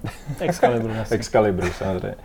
A po dvou měsících zjistil, že je to blbost, tak to chtěl zrušit, ale prodal to uh, JRCčku, Slavojmíru Pavlíčkovi. Jasně. A, a v té době vlastně já jsem k tomu pak, eh, pak přišel, eh, kdy Petr Bulíř, který tehdy byl na civilce, tak, tak tam dělal redaktora. Skvělý. A, a, a vlastně tady tím jsme sem, pak jsem tam začal dělat, ne, ne redaktora, protože já jsem furt byl mm, v živnobance, ale dělal jsem to víc a víc. No a v jeden moment, asi po roce, to, to JRCčko eh, prodalo Fogel, Fogel Publishingu. Jasně. A tam nějak, ani nevím, co se stalo, jestli právě kvůli té civilce eh, u, u, u Petra Bulíře, že nemohl nebo to, tak mi to nabídli, nabídli mě a já jsem dal výpověď v Živnobance a, a přešel jsem vlastně Mhm. jako už šéf-redaktor do, Mhm. do, do Foglu, jako do vydavatelství. Takže jsem- chvíli jsem seděl, asi měsíc, dva jsem seděl ve skladu v JRCčku u, u stolu, kde byl jeden, jeden stůl jako redakce a takový závěs a tam byl sklad s hrama. To se u zdroje napojený. Jo, jo, jo, to bylo. Ale, ale vlastně začal jsem jako ten, ten ta práce eh, skutečná, ta pozice jako oficiální, tak to byla Mm, pak až s mm. Foglem jako takovým. Mm, mm. Nicméně, kdyby si, nemáš samozřejmě to porovnání, že ty si pak vlastně pod, po levelu už si šel dělat hry přímo, říct, do toho, do toho biznesu jako na ostro, že jo? No, tam už jako žádná, byla tam ještě nějaká zkušenost. Po levelu, vlastně level jsem že dělal s klukama docela dlouho a, pak jsme začali dělat i PlayStation magazín oficiální. Pravda? To, to jsme dělali s, eh, s Faridem. Eh, To bylo taky jako moc, moc příjemná doba spojená jako mm, se spoluprácí ze Sony v České republice, na to Mhm. taky rád vzpomínám. No a pak v nějaký moment jsem dostal nabídku do Senegy, už po těch sedmi, osmi letech, ono Už, už, to to bylo, trošku změnu. a už to bylo na takovém jako spíš za Zenitem, ten, ten časopis. A tak jsem šel dělat, vlastně prvně jsem tam byl jako na lokalizaci, že jsem dodělával pak, eh, protože Warcraft 3 už byla lokalizace udělaná, ale na ten datadisk jsme dodělávali, to byla taky úžasná zkušenost spolupráce s Blizzardem, to je jako fakt jako něco neskutečného. Mhm, mhm. Je- Už tehdy to bylo naprosto profesionálně Mhm. jako Mhm. udělaný, eh, jak, jak technicky, vlastně mixování, mixování těch, těch zvuků, kdy herec to jenom normálně nahrál, oni pak na to byly speciální efekty, efekty které z toho udělali toho orka a, Mhm. a fakt jako fantastický. Tak hlavně ta organizační stránka věci, Mhm. kdy jsme posílali dva, tři lidi do Dublinu, kteří tam seděli a nabušili tam věci. Jako do, to, to byla jako moc, moc dobrá jako zkušenost. Hmm. No a pak jsem začal dělat uh, vyloženě takovýho jako nákup, prodej, uh, Prostě licencí, no, šoupání beden a, Jasně. a, starání se jako o budget, eh, jaký utratí Hmm. marketing, který jako dostane. Tabulky, vyjednávání. a Reporting. mě- No a to bylo, myslím, že jako, jako je to fajn to jako zjistit, jak to funguje, když Jasně, člověk ale jako jasný, jo. má ze všech tří těch, těch, těch uh, koutů jako povědě, povědomí, nebo ne povědomí, dokonce jako fakt ví, jak to funguje, Hmm. tak je to jako hrozně, hrozně fajn. Ale tohle jako je něco, co už bych jako nikdy nechtěl, Hmm, protože hmm. vím, že sám jsem se tam trápil, že jsem nebyl úplně nejlepší na to, protože já nejsem obchodník, Hmm. nikdy nebudu. Takže to je jako, Hmm. to byla Promiň. Já bych, to, já bych to ale nicméně ještě velice rád eh, vrátil zpátky, ještě protože jsem hmm. právě do toho levelu, protože Hmm. uh, Petr nám to trošku přeskočil Já v tom ohledu, hajzl, že no. mě tam opravdu jako, tak, tak, Peťo, uh, styď se. Uh, já jsem právě chtěl z toho důvodu, že vlastně ty, a už to i zmínil, že uh, po těch sedmi letech uh, ten časopis v tvých Hmm. očích byl za Zenitem, ať už to myslel jakkoliv, uh, nicméně ty jsi prostě zažil tu zlatou éru, uh, tu, na Hmm. kterou prostě pak už ty redakce maximálně mohly tak vzpomínat, protože ty prodeje vždycky šly dolů a podobně. Eh, Když se takhle zpětně podíváš, samozřejmě i teď určitě hmm. reflektuješ aktuální trh s časopisem a podobně. eh, Jak se cítíš, když eh, tě třeba někdo konfrontuje s tím, že jsi vlastně utvářel de facto jako život nějakých mladých lidí a že opravdu jsi tam vstoupil jako takový ten hrdina, který prostě dělá ty hry a, a jaký to vlastně jsem- bylo jakoby v té době? Určitě jsem nebyl jediný, má to Jasně, celá, určitě, celá samozřejmě. komunita. A jak, jak Score, tak, tak level potom z části ne, Karel Papík a, a GameStar, jestli si pamatujete, Jasně. to, je- taky jako moc, eh, eh, moc důležitá součást té eh, té éry. A utvářel jsem byl součástí toho, takže Jasně, jako no. asi nemyslím, že to je něco jako specifického. Hmm. Jako, je, je pravda, že tam bylo to jako naprosto unikátní v tom, že ten internet nebyl tak rozšířený, ty informace o těch hrách nebyly ještě dřív, než výjdou. A teď nemyslím jenom o tom, že ta hra vůbec bude, to, jako, to bylo i tehdy, ale Jasně. dneska ještě než vyjde hra, ještě než vyjde update nějaký hry, tak už se dělá data mining hmm, z PTR a, a lidi vědí úplně všechno do posledního popisu čehokoliv a, a to je úplně jako strašidelný. Hmm. To je asi pamatuju doby, kdy jsem hrál Discord eh, a s Andrejem jsme si navzájem volali a hicovali jsme se, kdo kde je, protože neexistoval návod. Hmm. Neexistoval, nikdo z nás to nemohl nikde stáhnout. Jasně, žádný a- YouTube, podívat se. A, a po, Hmm. podívat se. A jestli jste hráli Discord, to byla jako velká magořina. To určitě. Eh, To Takže, takže jsme se hecovali, kde, kdo kde je a, a, a, a bylo to to jako, a proto si myslím, že jako důvod toho, proč, proč vlastně jsou ty časopisy za Zenitem, je, eh, je jednak tohle to, že ty informace jsou úplně všude. Hmm. Nic proti tomu nikdo nemůže udělat. A druhá věc je ta obrovská specializace. Protože dřív, zase nevím, jak, jak se ho pamatujete vy, ale já jsem byl na, na Spektru, pak na, na Commodoru a na Amize, neměl jsem nikdy Atari, já to vím. já jsem Commodorák. Tak eh, jsem v podstatě hrál úplně všechno, co vyšlo. To se asi dalo. No. Na lávce, Commodore klub, všechno se kopírovalo, že. SSM organizovalo piráctví. To je úplně strašidelný. A, ale to tak prostě bylo. A, a hrál jsem úplně všechno. Dneska to, to nej, ani ne, nejde, možná by to šlo, ale nikdo to nechce. Je naprosto jako specializace. A ve chvíli, kdy hraje někdo Counter-Strike, Overwatch, tak prostě kouká na videa, kanály o Overwatchi a, a, a fora o Overwatchi a nic jiného nezajímá. A najednou vlastně ten časopis, který má 130 stránek, nemá šanci ho jako zasáhnout, protože to, to se musí naplnit s nějakým obsahem a když se jako ta specializace není dost velká, aby to bylo jen, časopis jenom o Overwatchi, tak to nemů, nemá tolik čtenářů. A, a díky tomu, že je tam zase všechno, tak je to naprosto povrchní. No, a vždycky je bude. Hmm. A, a tohle je jako podle mě naprosto jako nejzásadnější pro, problém časopisů eh, eh, jako takových, nebo o, o hrách. A jestli to platí obecně, teď i o politice, o, o čemkoliv dalším, Hmm.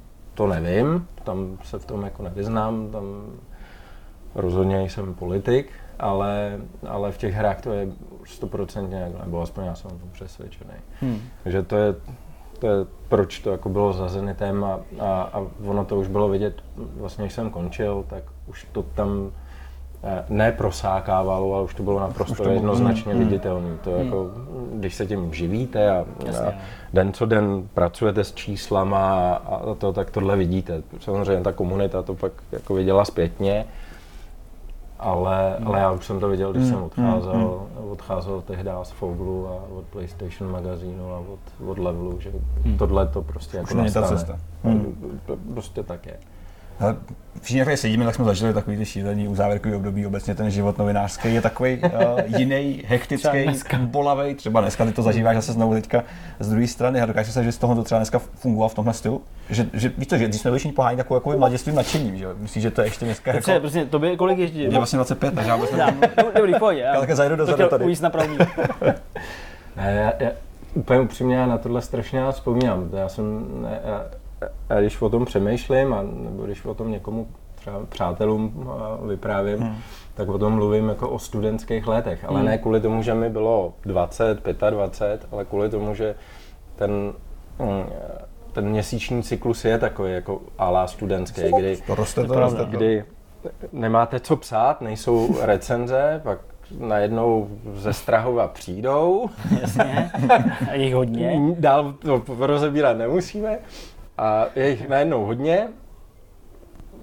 Jedeme non-stop v podstatě týden, aby se to, u- nebo jeli jsme, dneska ne, a aby se to dodělalo.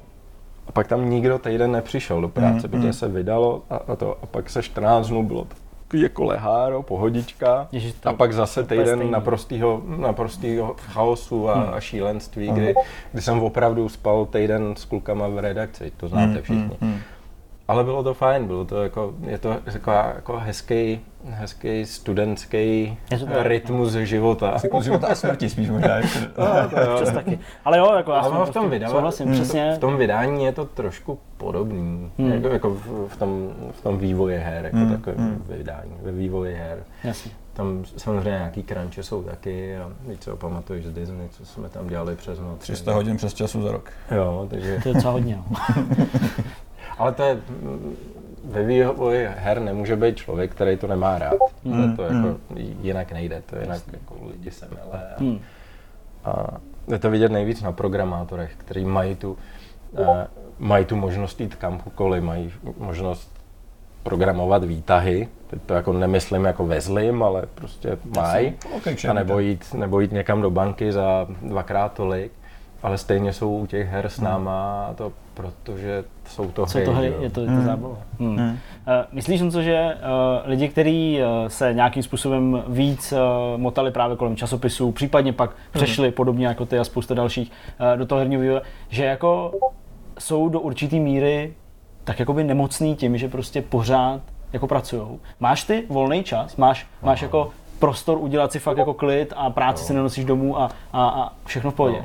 Jo. Teď ho nemám, protože mám šestiletýho kluka, Jasně, ale, ale jinak jako jo. jo. Třeba, třeba Bohemka je fantastická tím, že samozřejmě, když je potřeba, tak, tak, tak tam jako víkendy jsme, ale, ale není to Hmm. Hmm. takový psycho, jako třeba bylo v Disney Hmm, nebo něco hmm, takového. hmm, hmm. Pojďme se k něm bavit o Disney. Uh, Můžem, po byla, byla to Senega a pak bylo Disney, Přesně, že? To Senega, která tě nebavila. Senega, to, byla, to bylo takový, jako dělal jsem to, dělal jsem to, doufám, se ctí, ale jako vnitřně mě to jako extrémně nebavilo. Ten, ta lokalizace, jo, tam to, to je Hmm. jako hodně podobný mm, tomu vývoji a, a hodně podobný eh, trošku i tomu časopisu, taky jako závěrky, Jasně. jako ty, ty hektické časy a pak trošku volněji. Ale ten, ten skutečně ta, ten, ten nákup licencí a nákup krabic a prodávání krabic tady a, a vožení lidí z Jo, jo. Activisionu a, a, a z EA ještě, když to jako bylo v. Sene, v Seneze po Praze a ukazováním Teska, jak jsou zavezený a nejsou. To Chápu, že asi člověka jako- úplně nenaplňuje. není moc, není moc hezký. Jo. Dobrá, už jsme tedy... Uh, Takže ta, to, byla, to byla Senega. No. Přesně tak, to byla ta Senega, už jsme, už jsme teda pochopili, uh, proč uh, možná ale i další jako lidi odchází. Já fakt, Hmm. fakt mě napadá Radek Friedrich, se kterým ty se spotkal, že jo, taky, uh, pak v Disney, hned se o tom budeme bavit, a ten taky, že jo, odešel z ABC data, uh, taky nenaplněn možná a taky asi dělal něco podobného. Nicméně, uh, Disney, uh, kde se vzal Disney, já myslím, že spousta taky jako diváků vlastně si ani možná neuvědomuje, jak vlastně velká jakoby společnost, i tady na poměry České republiky logicky uh, to vlastně byla. A jak se s tomu dostal? To bylo přes vyložené Headhuntera, Mhm. kdy, kdy hledali uh, vlastně hlavního producenta pro to, pro to pražský studio tady. Jasně. kdy to byl ještě Living Mobile, se to jmenovalo Dobrá. úplně na, za, na začátku. Sice vlastně nej 100% už, už Disney, Mhm. ale jmenovalo se to Living Mobile a, a začínali jsme s hrama, což bylo pro mě úplně fantastický, protože jak jsem to neuměl, Mhm. tak jsem se aspoň učil na tom nejjednodušším, Eh, protože jsme dělali hry na, na starý Nokia, na, kdy to má Symbian? Sto, no, no, co pak Symbian, ale Java Javový, aha, ty, takový ty, ty, ty čudlíkový, kdy ta hra měla třeba 200, 100 kilo. A už to bylo moc. a už to bylo moc, takže to, to bylo naprosto fantastický jako období, protože bylo, jak kdyby, jak kdyby jsme vlastně dělali hry na, na Spektrum, Mhm. de facto, Mhm. trošku lepší samozřejmě. Jasně, no, ale chápu, no. A takže to pro mě bylo úžasný se jako do toho zapojit a učit se to jako od píky Mhm. na jednoduchých věcech. No to ve finále tak jednoduchý totiž není. To určitě ne. No. Ale Living Mobile, jako ta firma, do které jsem přišel, Disney, měla naprosto fantasticky zmáknutý na, a to pak z ničeho nic jako zmizelo iPhonem, měla naprosto zmáknutý uh, portování na, na, na, na, na různé devicey. Mm. Tam, a, a vy si to pamatujete, ale dneska jako je to s Androidem, tak asi tak desetkrát horší to bylo eh, s podporou jako těch tlačítkových. Tam prostě každá, Každý jiný. každá Každý jiný, no. pidi firma měla úplně, ale úplně jiný rozlišení, barvy. Poměr displeje, jako strany byly ještě rozházený kompletně. Android je peklo, co se týče, co se týče rozlišení a, a, a výkonů a, Jasně. a to. Ale tohle bylo krát 10, mm, ty, ty javový, symbianový, tlačítkový telefony. Ale to bylo už nastavené jako mm, těma lidma, co tam pracovali a to, to, to šlapalo jak hodinky mm. a to, takže fakt to bylo jenom o tom vývoji her. A bylo to hrozně zajímavé, protože jsem vlastně hned od začátku začal dělat eh, s, s profíkama eh, ze států, který, eh, který s náma vlastně řešili, co se má dělat hmm. a, a tak. Tam, tam byl Sharif Morse, no, člověk, který dřív dělal v Sony, tak, tak byl vlastně můj nadřízený mm, zalouží velkou a, a to, takže obrovské jako množství zkušeností mm-hmm. a, a to bylo jako příjemný. No a pak samozřejmě vyšel iPhone a všechno se změnilo, ale Totálně. úplně všechno. najednou, eh, najednou vlastně ten, kdo měl neomezený, otevřený dveře k operátorům a, a cokoliv jsme udělali, tak se prodávalo fantasticky. Byli jsme čtvrtý, jako Living Mobile byl čtvrtý, pátý největší vývojář v celé Evropě. To, to je super. Protože tam byly otevřené dveře jako po, celém, po celé Evropě jako k, vývo, k operátorům. Hmm. Veškerý prodej šly přes operátory a přes nic jiného.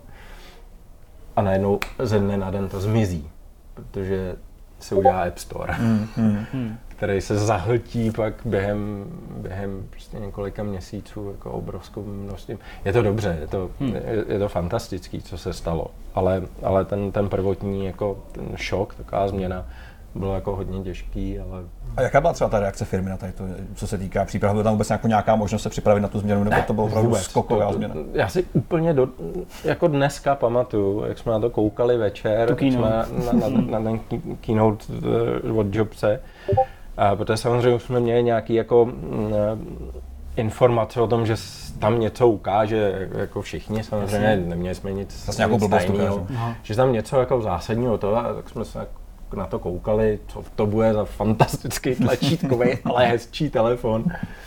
No a, a jako dneska ho pamatuju, jak jsme tam seděli ještě s Jirkou Rosenkrancem, a šéfem Living Mobile a koukali jsme na to a, a, a, a- Jirka už hned jak to viděl, tak říkal, že to, a je to všechno jinak. Hmm. Úplně jako, Hmm.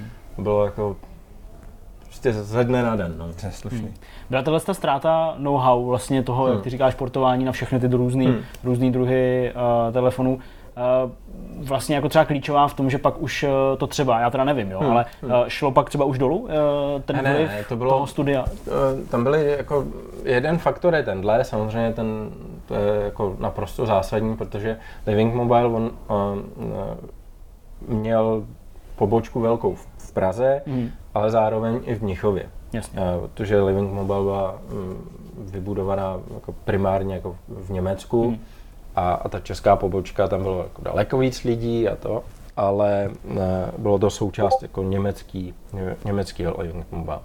No a vlastně s iPhonem první, co se stalo, tak to zavřeli Mnichov, protože byl strašně drahý. Takže ano, mělo to jako vliv.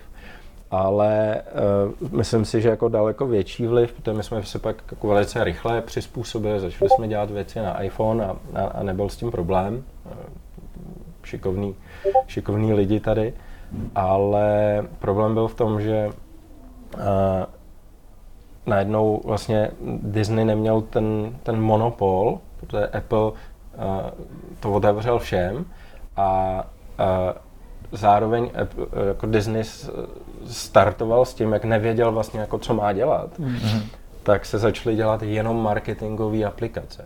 Které vlastně nebyly hry, ale byly to takové jako hříčky, minihry, které byly vždycky jenom jako na podporu toho, kterého filmu nebo jasně. toho, kterého brandu.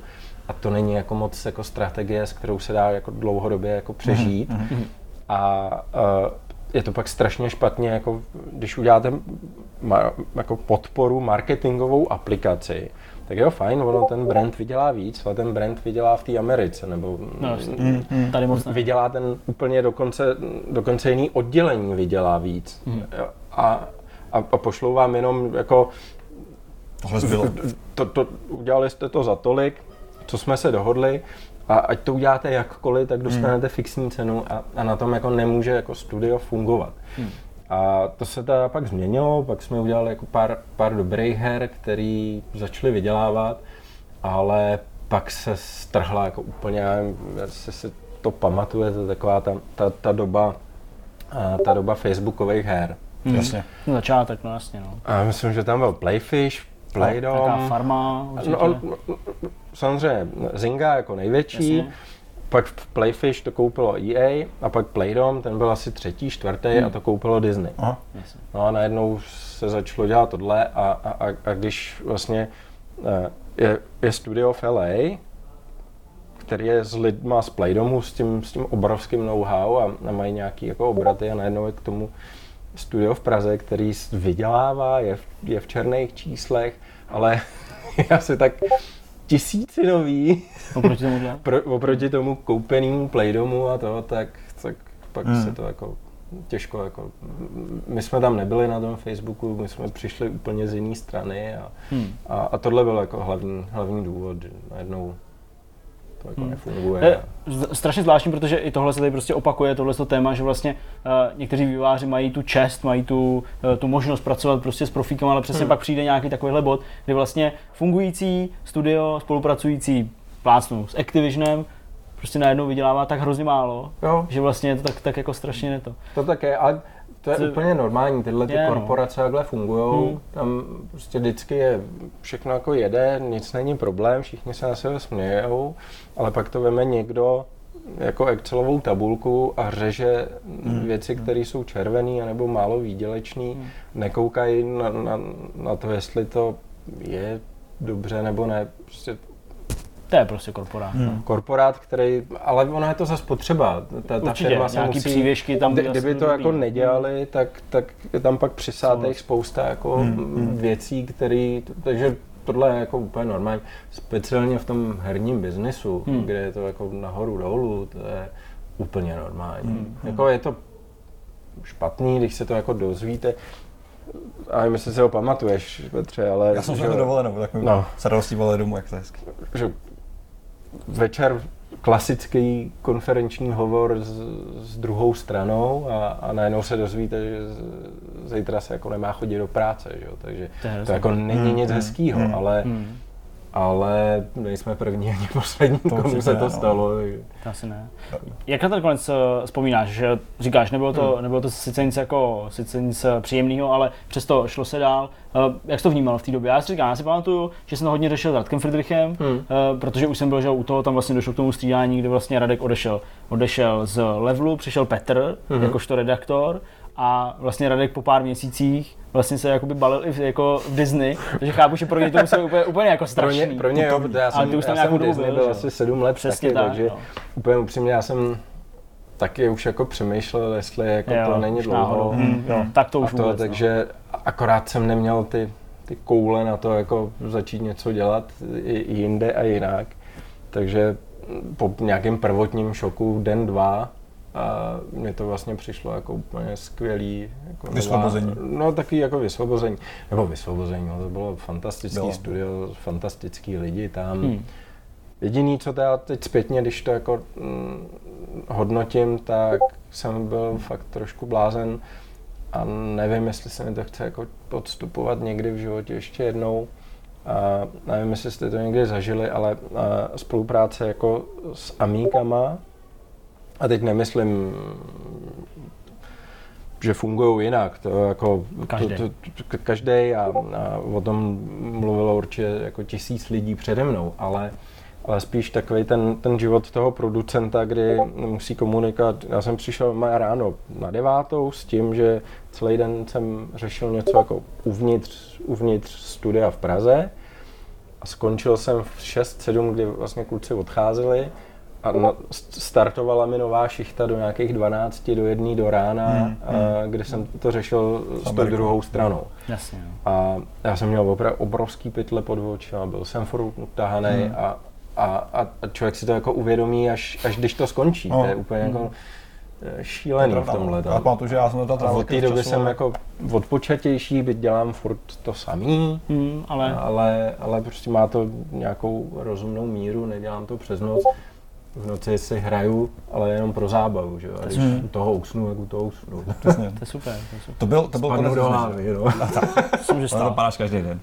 To byl konec Disney. Pak následovala teda Bohemka. To je teďka žává přítomnost, to je ještě pořád aktuální, kde už jsi Jo. taky druhým, třetím rokem, ne? Možná druhým? Dva a půl, Dva a půl, skoro skoro, třetí, skoro tři no. roky, takže to už je slušná doba. Jak vůbec procházel ten transfer vlastně z Disney, z Disney do Bohemky? No, to bylo... Bohemka byla tu dobu ještě známá velkýma armama, že prostě velký písničkový simulátory, hardcore hry. Tam to bylo, tam to bylo hrozně, tam je to hodně o tom, že jsem se znal jak s, eh, právě jak ješ- ještě z ERCčka a, a, a z, toho, z toho levelu eh, ze Strahova, jak s Markem a Španělem, tak, tak s panem Pavlíčkem a nabídl jsem jim, udělal jsem nějaký, nějaký business plán, nabídl jsem jim vlastně celý, celý tým fungující, a přišli jsme tam jako asi 7-8 lidí, Hmm. na, jako fungující ucelený tým s grafikama, programátorama, producentem. A, a začali jsme tam dělat hry pro, pro, mobilní, pro mobilní zařízení, protože Bohemka samozřejmě je orientovaná na PC a, a hodně, hodně, hodně dlouho bude, možná Hmm. na furt, to Hmm. prostě je to jako DNA celé firmy, to, to PCčko ale Marek je hodně, hodně vnímavý člověk a strašně dobře se mi s ním spolupracuje. A už, už tehdy si myslím, že, že vlastně eh, nás tam akceptoval a, a, a to hlavně kvůli, kvůli tomu mm, jiný, jinému systému monetizace. Mhm. A free to play a nejenom a teď to není o lootboxech nebo, nebo o takových věcech, ale jako obecně, jako ten, mít ten, a to povědomí, že ne všechno se musí prodávat za 50-60 euro, Mm. ale může to fungovat i jinak. A, a třeba hrozně jako paradoxní, když jsme vlastně přišli do, do Bohemky, tak spousty právě, jak je to jako hardcore a, Jasně. a PC a nenávidíme, myslím, ta, ta, to, to, to největší jádro, jako před těma dvěma lety, dneska je to taky jiný, jako prostě ty, ty free to play sem nesměj a to. Chápu. Tak to bylo pro nás trošku jako eh, těžší, ale, ale v pohodě, v pohodě. To je, jednou se to jako potká a bude to fungovat Hmm. hmm. v obojí v nějaký symbioze. Samozřejmě se nesmí dělat kraviny jako, jako lootboxy a, a, a, a to, co udělali v Destiny 2 a to, co teď dělají v Metal Gear Solid, to jsou kraviny, to, to prostě Hmm. nemůže někdo udělat, ale fantastický je právě v Bohemce, že tam sedí, že tam sedí Marek, který to má v hlavě jako srovnaný tyhle věci a není to nějaký šílený rozhodnutí, publishing, marketing lidí, který donutí vývojáře. Já to úplně vidím, jak jsem si prošel ty korporace a to, Mm. mm. tak úplně vidím, že, že za to nemůžou ty vývojáři, za, za ty lootboxy a, a, a, a za, dej 10 dolarů za další eh, safe slot, Jo, jo, jo. Metal Gear Solid. Tohle jsou prostě nápady jako takových těch business oddělení, které je do toho dotlačej. Hm. Mm. Samozřejmě ne asi ve 100%, ale v drtivý většině určitě jo, protože ty vývojáři tohle sami nechtějí, že jo, Mhm. to je, Jasně. tam akorát pak, že jo, je to hrozně těžký, protože tam musíte jako furt počítat, uh, když prodáte hru za 40, 50, 60 euro, to je úplně jedno, za nějakou sumu, a ta hra je opravdu uh, hodně jako multiplayerová a, a, a je to na nějakých dedikovaných serverech a to něco stojí, pak Pro vás A- určitě, no. a samozřejmě někdo to koupí, zahraje to chvíli a odejde od toho, ale jsou, jsou lidi, který, který to fakt hrajou třeba dva, tři roky a, a ten provoz Se spolkne nějaký. to prostě jako stojí, no. poliká peníze, takže, takže to, že vlastně se jako do her přidávají v- hlouposti jak typu lootbox, je, to kivadlo je zase jako na druhé straně, teď se to zase musí vrátit do nějakých jako rozumných Hmm. mezí a nedělat kraviny a nedělat pay to win a, a, a takovéhle věci, ale mm, jako nezbavíme se toho a tohle prostě Hmm. takhle jako bude. Hm. A, Ty jsi tady hodil takovou uh, perfektní myšlenku taky. Mě to vlastně vždycky strašně zajímá, protože zatím jsem, zatím, no, zatím asi jsem ještě uh, nikdy nepracoval v žádným studiu herním a asi to nějak teďka jako neplánuju nebo něco takového. Mě vždycky prostě zajímá, jestli ty vývojáři, kteří když tam sedějí, pracují, každý den do té práce chodí, jsou uh, neustále ponořený v té hře, jestli jako vidějí takový ty rodící se problémy, ať už to jsou lootboxy, nebo třeba jenom jako fakticky problémy té hry prostě, a nebo mm. jestli jsou v takovém tom jako kolektivním nějakým jako vnímání, přesvědčení, že, přesvědčení, že to vlastně jako dělají dobře, že vlastně jako, že jako je to v pohodě, nebo jo, jestli opravdu fakt ty jedinci to vnímají a třeba proti tomu něco dělají, nebo nemůžou, jsou s tím smíření. Znova zopakuju, já mám obrovský štěstí, že máme Marka Španěla, Jasně. který je úplně fantastický hmm. v tomhle a nepřichází s, s hloupostma. Naopak, Jasně. tam je to jako, to je jako neuvěřitelný. Ale, takže já nemůžu jako mluvit Chápu. z vlastní zkušen, zkušenosti, ale eh, když vidím, jak fungují ty vývojové týmy, tak oni to moc dobře vnímají, si myslím, hmm. že to jsou opravdu jako rozhodnutí, které jdou přes ně a oni s tím nic neudělají. A to, mm. jako, to je zoufalství. To pak, je strašný. Jo. Pak to bránit, pak to, pak mm. to vysvětlovat, protože ten, kdo udělá to rozhodnutí, ten nejde na ty fora. To ten, ne, ten, to ne, to, to, si jako člověk neuvědomuje, jak je to extrémně jako uh, psychicky náročný tohle. To, jako, tam, tam ten tlak, ve chvíli, kdy je člověk jako zodpovědný, a, a najednou jako bojuje s tou obrovskou toxicitou, celá, která se jako z toho hrne, a snaží se s tím jako ne bojovat, ale, ale reagovat na to. Hmm. to. To je jako šílený psychický vypětí, který jako hmm. bych nepřál nikomu. Samozřejmě jsou ještě horší věci, jako jako sestřičky na áru, anebo, Určitě, nebo na dětský onkologii, hmm, který hmm. to mají o to víc, protože to je jasně, ještě jasně. něco jako vořád o deset řádů někde jinde ale ta toxicita, jako, to, to, to je jako neuvěřitelný. Ta hmm. zloba těch lidí hmm. za tou anonymitou je, je neuvěřitelná. Takže zpátky jako k té otázce, moc dobře si to uvědomují a nechtějí to, ale... Hmm. Bohužel ale... výběr kolikrát. Oh. Hmm. Honzo, váš první projekt byla mobilní arma, pokud se nepletu, pod, hmm. pod Bohemkou. Ta ještě mm-hmm. pořád funguje, ještě pořád běží. Ještě, ještě furt běží, no. Ještě pořád běží, pak, ale další byl Violence, který si myslím, že byl určitě super probrat, protože ty jsou aktuální a myslím si, že uh, ty si tady zmiňovali, jsme začali, že máš nějaký novinky, které jsme mohli probrat a to se nám skvěle hodí, protože tohle je ideální místo. Uh, uh, Arma Mobile Ops furt běží, ale, ale je to teď v takovém jako spíš hibernačním módu už, kde ještě chceme udělat nějaký dva, tři updaty a, a a pak to opustíme, ale ne, nebudeme jako zavírat, eh, necháme to dál, ale, ale pojede, to, eh, pojede to už bez nějaký jako větší podpory.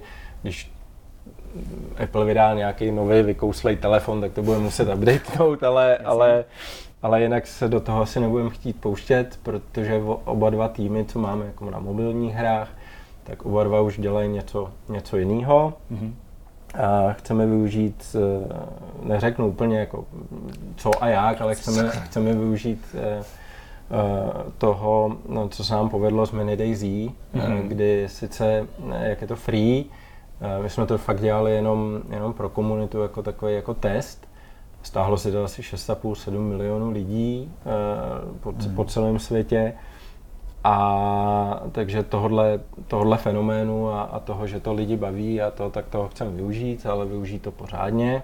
Takže budeme něco dělat jako hm, pod Unity mm-hmm. s tím. A, a, a pak druhý tým dělá na něčem ještě neoznámeným a, a, a to je, to nemůžu říct. Jasně.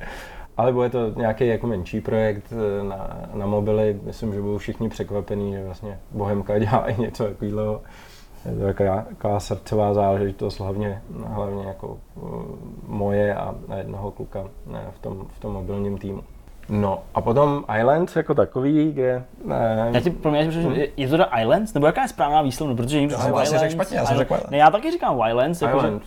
Islands. Všichni tomu říkáme Islands. Islands. Týmu. Dobře, dobře. Tak jako samozřejmě vedlo se obrovská diskuze interně uh, s lidma, s lidma, s, s nativníma, nativníma uh, mluvčíma, a mluvčíma to, ale nechtěl jsem říct speakerama. Jsem to cítil. Děkuju, děkuju. ale nějak se to ustálilo na Islands. Islands, dobře. OK, Islands. tak, jo. tak se teda Eh, omlouváme. I ve světě tomu tak říkáme. Dobře. A, no a tam, tam teda to hodí pohlcuje jako v podstatě 95, 99% mýho času teď. Hmm. To ten tým už dneska, eh, byť se to nezdá, tak už máme nějakých 34 lidí, kteří na tom jako uvnitř, Hmm. uvnitř Bohemky začali jako, jako dělat a, a furt se rozhrůstáme, protože hodně agresivně jako mm, přidáváme, přidáváme nový, novou funkcionalitu a, a nový obsah do hry.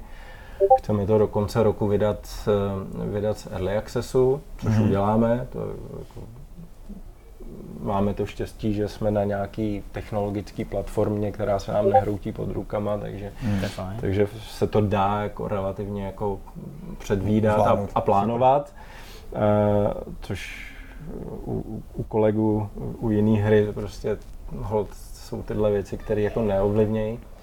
A, a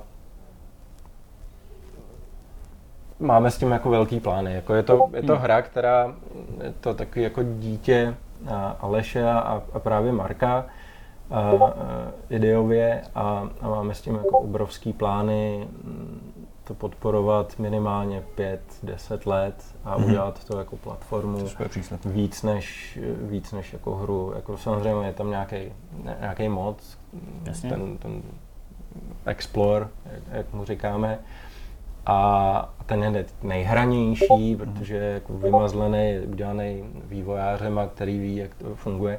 Ale ta hra je připravená na to, že do toho skočí komunita, že začne vyvíjet je, je, jako nový obsah pro ně, Mhm. že oni budou ten hnací motor, Jasně. k- který bude hnát Islands jako dál a dál. Samozřejmě my tam zůstaneme a budeme dávat nový a nový funkcionality a zároveň i nový a nový obsah, ten Mhm. oficiální, to je jako velká výhoda, výhoda Bohemky, že on to má a, nějaký prostředky eh, to podporovat, ale ta, ta, ta hlavní ta hlavní myšlenka nebo ta, ta hlavní důvod Islands je, aby se z toho stalo taková jako platforma pro, pro vývojáře, ne- nebo ne ani vývojáře, na to, aby to člověk spíš můžou být i, i, i, i, i men- menší děti, který to chytnou. Hmm. To je třeba teď hodně, hodně, hodně moc eh, děláme a ten chcem do jedničky nebo do nula desítky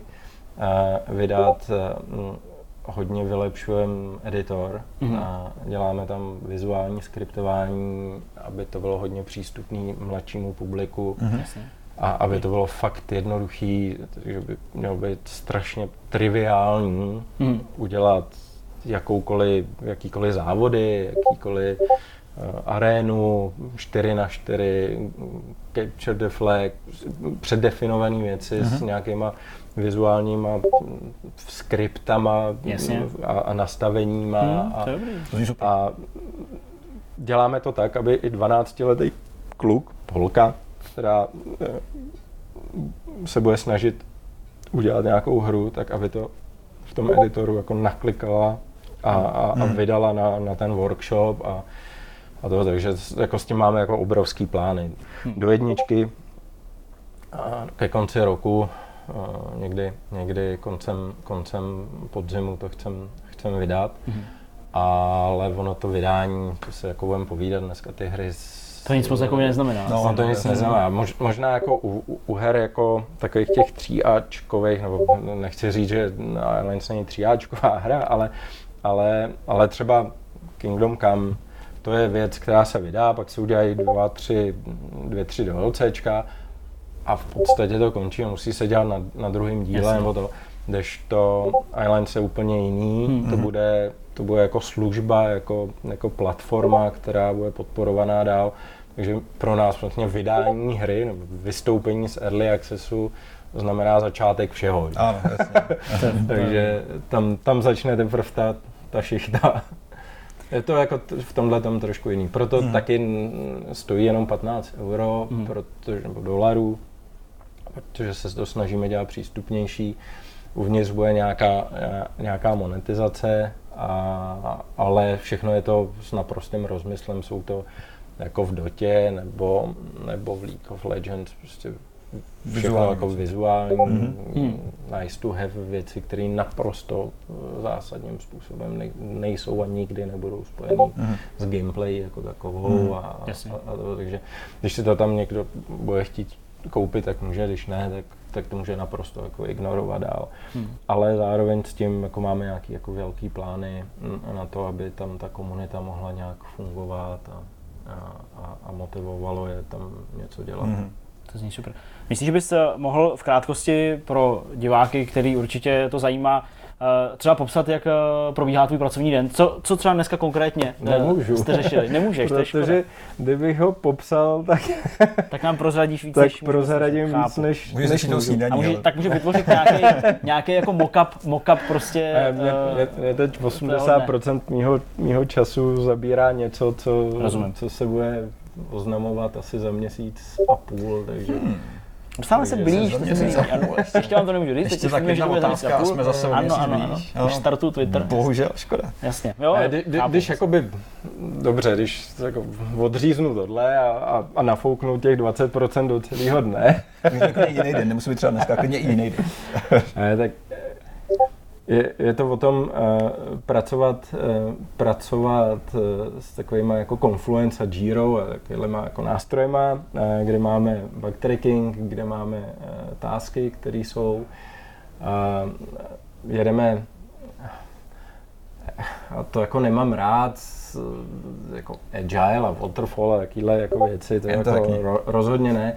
Nicméně jako máme to nějak plánovaný a máme to rozdělený na, na sprinty jako vždycky, protože vydáváme každý měsíc a půl plus minus, teď vydáváme update nějakých 6, 6 týdnů, tak vlastně to je pro nás, ten update je pro nás sprint, takže je to, je to o tom denodenně si zjišťovat, jak jsme na tom, jestli hmm. všichni vědí, co, co mají dělat, jestli to stíhají, hmm. jsou tam nějaký, nějaký nějaký úkoly, Jasně. který má každý přiřazený, takže tohle furt jakoby vnímat a, a šoupat to dopředu.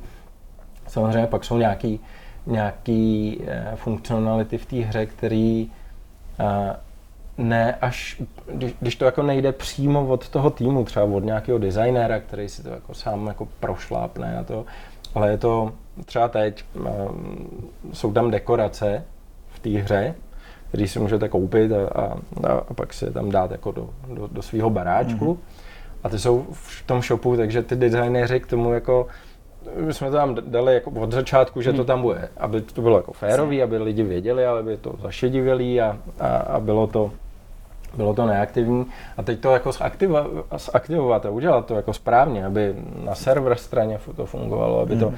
server měl ty správné data, aby, aby ve hře uh, jako v v těch asetech byly ty správné data, aby to programátoři udělali, tak to je jako neuvěřitelné množství jako poštuchování, jestli a grafik už udělal tohle, jestli designer už udělal tohle, jestli server už udělal tohle, jestli programátor udělal tohle. Já jsem to ještě řekl mezi sebou. A, a, a, přesně, a ještě jestli si to řekli, že jo. Furt je nás 34, je to hrozně málo. No, ale pořád ale, to už dost, jako to... A furt je to jako, jako rodina, hmm. ro, rodinná atmosféra v tom týmu, ale už tohle je prostě a to je ta, to je ta práce toho hmm. jako producenta, hmm. aby tohle fungovalo. Pak samozřejmě nějaký plánování, pak samozřejmě nějaká, nějaká, nějaký rozhodování, jestli nestíháme, nebo jestli uděláme, nějaký, nějaký negativní eh, reakce na, na, na Steamu, že hmm. něco nefunguje tam moc nějak, negativního kolem nějakého jednoho bugu, tak jestli uděláme hotfix, jestli to za to stojí, protože ten hotfix samozřejmě to není jenom to spravit, hmm. to je to předtím nás analyzovat, pak to testovat, a samozřejmě jakýkoliv update znamená nějaký security checky, sám to víš nejlíp, a nějaký integ- hmm. kontroly, jestli, jestli to nepoškodí savey a budou kompatibilní ty savey z hmm. předchozích hmm. verzí. Jo, takže je to nějaký jako nárůst práce, který je plánovaný vždycky na těch 6 týdnů, na ten klasický update, ale, ale rozhodnutí, jestli jo, tak hele, tak musíme ten hotfix udělat a hold to bude stát tolik hmm. a tolik úsilí a práce, hmm. čímž pádem peněz. to je logické.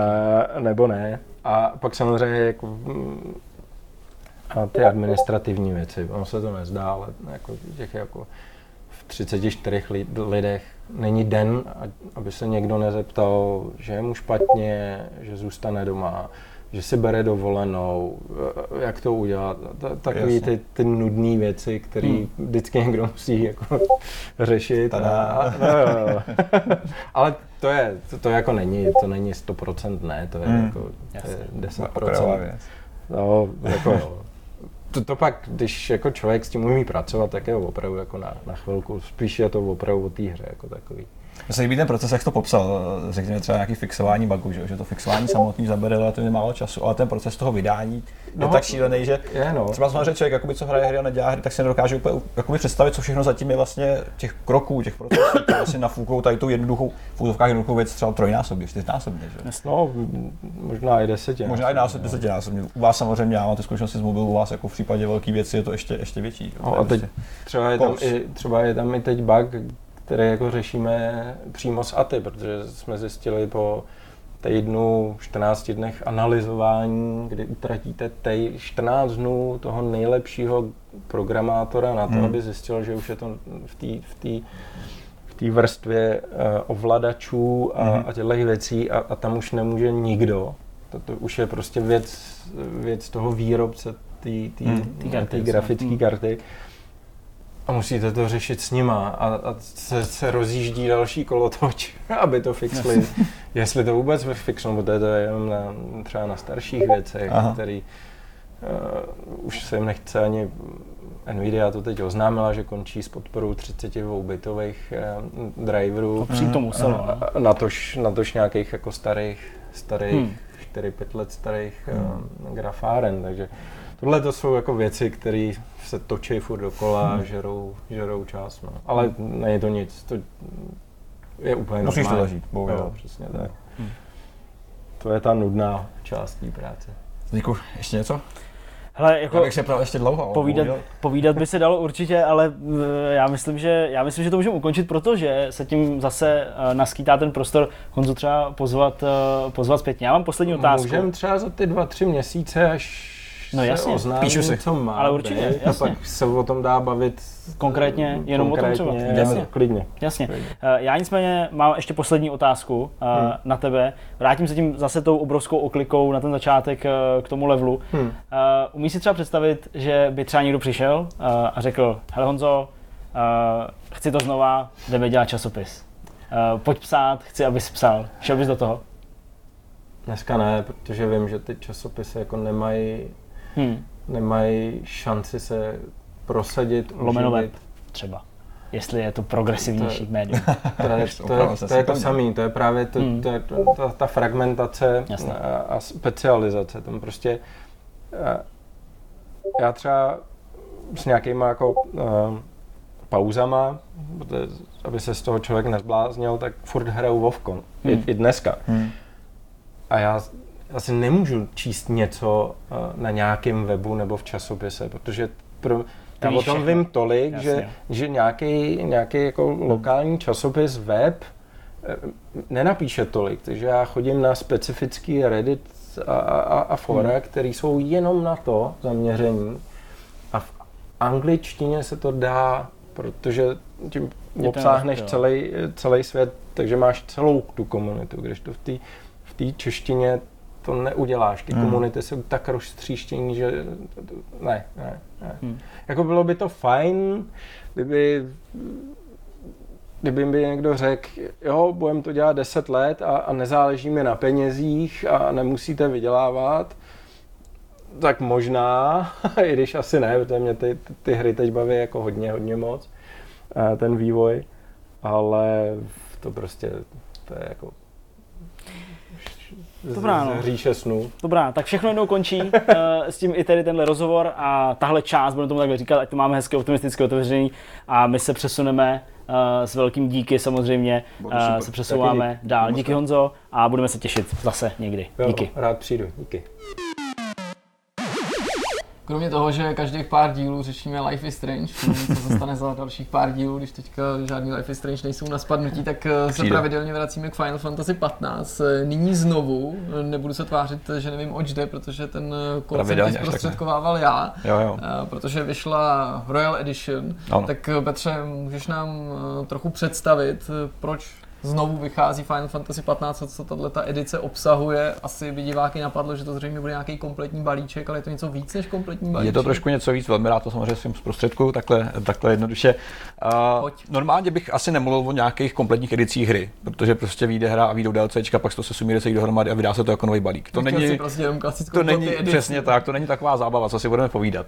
Nicméně pro mě tady to povídání spíš je trošku o tom, co se s Final Fantasy 15 stalo za tu dobu, co vyšla. To znamená od svého listopadu 2016, což byl původní release, co se vlastně za rok a půl stalo s tou hrou. Protože když se tak na to podívám zpětně, já jsem ji hrál poprvé, když vyšla, a pak asi možná tak o 10-12 měsíců potom, uh, potom, potom, co se vlastně rozrůstala uh, těma patchem a updatama, a do určitý míry mě ten, ten, ten životní cyklus fascinuje, protože mi připomíná třeba Drive Club svým způsobem. Protože z té hry, která byla dost uh, osekána o obsah, která měla díry v příběhu, minimum hratelnostních prvků, se teďka stala plnohodnotná velká hra se 100 hodinovým obsahem který je fakt super, který je vyladěný, který dohromady sedí a který až překvapivě promyšlený, protože ono to není jenom Final Fantasy 15, ale oni tomu říkají Final Fantasy 15 Universe, což prostě je kombinace celkem asi 19 projektů, který vlastně doprovázejí Final Fantasy 15 a který rozšiřují její příběh který nepřidávají nutně jenom takový ty, ty nesmyslné prvky kolem, které by to rozšiřovaly, ale zároveň rozpitvávají tu hlavní dějovou linku, která je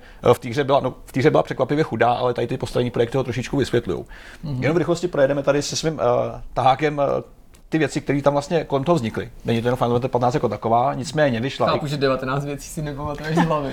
Mohl bych to zkusit, ale ne, nebudu Mohli to nic troufat. 15, Vždycky jenom- to Mm, Vždycky jenom 18 si se pamatoval, proto... Přesně, a 19 už mě vykolí vždycky.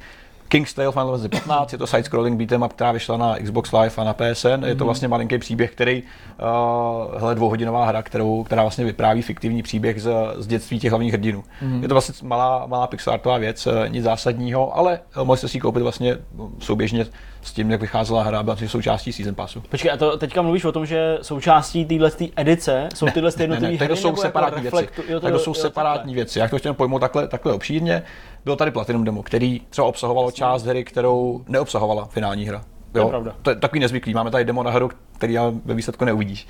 Je tady Kingsglaive, eh, CGčkový film, který doprovázel release. Je tady Mhm. Final Fantasy Prologue, Parting Ways, což byla malá, uh, malá taková dramatická série, která vyšla jenom v Japonsku, která zase mluví o dětství těch hlavních hrdinů, který, o kterým se tolik nedozvíš v hlavní hře. Uh, Brotherhood Final Fantasy 15, uh, anime série krátká. Uh, Justice Monster 5, což je zase malá mobilní pinballová věc, kterou si můžeš zahrát i v té hře samotný, protože tam si můžeš v některých těch restauracích zahrát takový, takový, takovou minihru, něco ve stylu Jakuzy, protože Final Fantasy 15 je známá tím, že obsahuje přesně řadu miniher a aktivit, které jsou třeba normálně absolutně zbytečný, ale dávají ku podivu docela smysl. Uh, King's Knight of the Dragon, což je mobilní hra, která zase je inspirovaná hrou. Jsou tady tři DLCčka příběhový, kde mm-hmm. každý dost razantně mění eh, hratelnost, eh, což je taky jako typický, protože normálně, když máš hru a je to hack and slash, tak bývá hack and slash. Málo kdy se prostě rozšiřuje, že se z ní stane třeba střílečka. Což tady eh, funguje docela dobře, protože každá z těch postav, každý z těch partiáků rozšiřovali ten příběh a zároveň měnil hratelnost. Typicky ten Prompto, který má zbraně, tak v tu chvíli se to hraje jako akční hra v podstatě. Jo? Což, je, což je velmi příjemná věc, která se pak propsala i do hlavní hry, protože dlouho po vydání DLCček vyšel update a ty si mohl za ty jednotlivé hrdiny se i přepínat do nich eh, v hlavní hře, což jo, trvalo Což vlastně. zase ale umožní zpětně ty DLCčka, Přesně že tak, kdyby těch přesně tak. DLCček nebylo, Přesně, tak se to neobjeví v té plný takováhle funkce. Rozhodně, rozhodně. Je tady Monsters of the Deep uh, VR věc, že jo, malinká, malinké, mm. malinký technický demo. Final Fantasy 15 New Empire, což je velká mobilní hra pro změnu, taková ta management základen a podobně. Uh, Final Fantasy 15 Comrades, což je uh, multiplayerový rozšíření kooperativní do hlavní hry, uh, který taky vlastně stojí jako samá hra v podstatě v tuhle chvíli. Ro- Rozšiřuje se tak masivně a zároveň zase trošku atypicky do, podporuje ten příběh, uh, protože ty, když hraješ uh, vlastně a svoji postavu máš vytvořenou v, v Comrades, taky potkáš pak mm-hmm. i v tom rozšíření, který vychází z Royal Edition. Mm-hmm. Je tady Final Fantasy 15 Pocket Edition, uh, hra pro iOS a pro Android. A v neposlední řadě ten mocný PC port, který má 183 GB, podporuje 8K rozlišení a prý je to fakt vydařený port, eh, ku podivu. Tak to je to jsou vlastně všechny ty projekty, které doprovázejí Final Fantasy 15, takže to není jenom ta hra samotná. A co z toho Eh, najdu v té Royal Edition, kdyby teda někdo Ano, teď Final teďka Fantasy pojďme- 15 vůbec nehrál a řekl si, tak to, co ten Petr říká, to zní jako pořádně naducaný balíček, Ano. ale mluvil si i o víc platformách, takže nepředpokládám, že bych v Royal edici dostal kódy na iOS, ale Ne, možná ne, ne, ne. překvapíš, tak ale co, co je teďka součástí této načančaný 15? Přesně tak, Royal Edition je eh, kombinace všech předchozích DLCček a updateů, eh, který samozřejmě musí dostávat dodatečně, protože prostě jich je tolik, že nemáš šanci to narvat na jeden Blu-ray, možná ani na dva. Je toho prostě to, že to musíš stahovat. Abych zase si přál, aby to tam bylo, když už to Ale jako kupuju dostaneš k tomu ty. DLCčka, který jsi mohl koupit předtím. Ale zároveň k tomu ještě jeden bonus navíc, eh, což je právě update, eh, Royal Edition update se tomu říká. Ty se můžeš koupit jako součást té velké edice a současně se můžeš koupit jako majitel původní hry zvlášť. Mm-hmm. Tam je trošku netypický to, že vlastně ono netypický, ono v případě Final Fantasy 15 už to typický je, protože se mění řada věcí. Kromě toho, že přibyla Takže vlastně je to nová... placený update, jako aktualizace, ale Ano, to je to placený, je to placený. Ono vycházejí free updaty, které rozšiřují stávající věci a do toho tady ten velký mocný přídavek, který stojí u nás myslím, že 400, když se chceš koupit zvlášť. Uh, ten přidává novou oblast, která má řešit takový problém, který Final Fantasy 15 měla v základu. To znamená, že první dvě třetiny hry byly docela velký, byl to o přísednobok, kde si jezdil po světě, dělal vedlejší úkoly, lovil příšery, vařil, jedl, proskoumával všechny ty věci, které k tomu patří. Ale poslední třetina hry byl takový, takový sprint do konce. Prostě extrémně lineární, až nezvyklá věc na Final Fantasy, kterou si prostě neměl možnost nějak zpomalit, takže si prostě musel jít dopředu a vlastně to skončilo dřív, než si vůbec zjistil, co se sakra děje. Byl si tak zmatený na konci, že vlastně i v průběhu času od toho vydání vývojáři upravovali některé příběhové sekvence. Jo, typicky, já nevím, v jedné z předposledních kapitol eh, přidali ještě, ještě další scénář, kdy si to zažil z pohledu těch jiných postav, kteří to viděli. A zase to dávalo trošku větší smysl. Ale je nezvyklý, aby aby vlastně hra měnila svůj příběh nebo to nějaký vyznění mm. uh, po tom, co vyjde. Zvlášť, to je velký singleplayerový titul. Tady se to děje znovu, protože vlastně na závěr se přidává uh, jedna velká otevřená oblast uh, těch ruin, do kterých ty se vracíš, aby si celý, vlastně celý to povídání uzavřel, který samozřejmě mění příběh a jeho vyznění, ale dost razantně mění ten závěr, který má samozřejmě smysl tady ten upgrade pro lidi, kteří teprve začínají s tou hrou. Když se tam vrací zpětně po dohrání, tak už to nemá takový takový nádech, jaký by to třeba měl, když tam začínáš a když to poprvé. Mm. Jo, v tuhle chvíli je to prostě velká oblast, která má vlastní questy, uh, vlastní monstra, vlastní nepovinný bossy a podobně. To, když o tom takhle mluvíš, to mi trochu připomíná to druhý DLCčko pro třetí mafii, který přidávalo takovou tu vidláckou oblast, Ano. a u který jsem si tehdy taky přesně říkal z mnoha různých důvodů, že by ještě větší jako efekt mělo, kdybych tu, s tou hrou začínal a už ho v tom měl, mm-hmm. jo, že pro lidi, Ano, kteří teprve s mafií začnou, protože vlastně bych se tam mnohem jako mm, přirozeněji vypravoval čas od času a ne, že se tam jenom jako... To podíváš uklidím. zpětně. Mm. Mm, to je přesně ten, tady je ještě ten problém ten, že i tady to DLCčko mění závěr hry. Eh, Mění ho docela znatelně. Jo, v tom smyslu, že vlastně design eh, některých závěrečných monster je trošku pozměněný. Eh, Přesun přidají nový scény, kde ty vlastně využiješ víc ty sumony, které ty si sbíral po cestě, že jo, který jsou ty bohové, který ty že jo, jako používáš bohové, který máš zachránit celou tu planetu, ale ve hře pak je vidíš třeba 4x, 5x, když je vyvoláš a pak najednou nic. No a to, ale když ty to máš dohraný, tak pro tebe to teda nemění, nebo ty máš možnost si to tak znovu zahrát? Můžeš se tam vrátit zpětně. Aha. Oni ostatně počítali, takže v té hře ten mechanismus, že se vrací zpátky do minulosti, do přítomnosti, do budoucnosti a pak se to různě prolíná. Mm-hmm. Takže to jde, jde se tam vracet, nemusí začínat hru, nemusí dávat New Game Plus a podobně. Takže tady jakoby ohledu je ten systém flexibilní.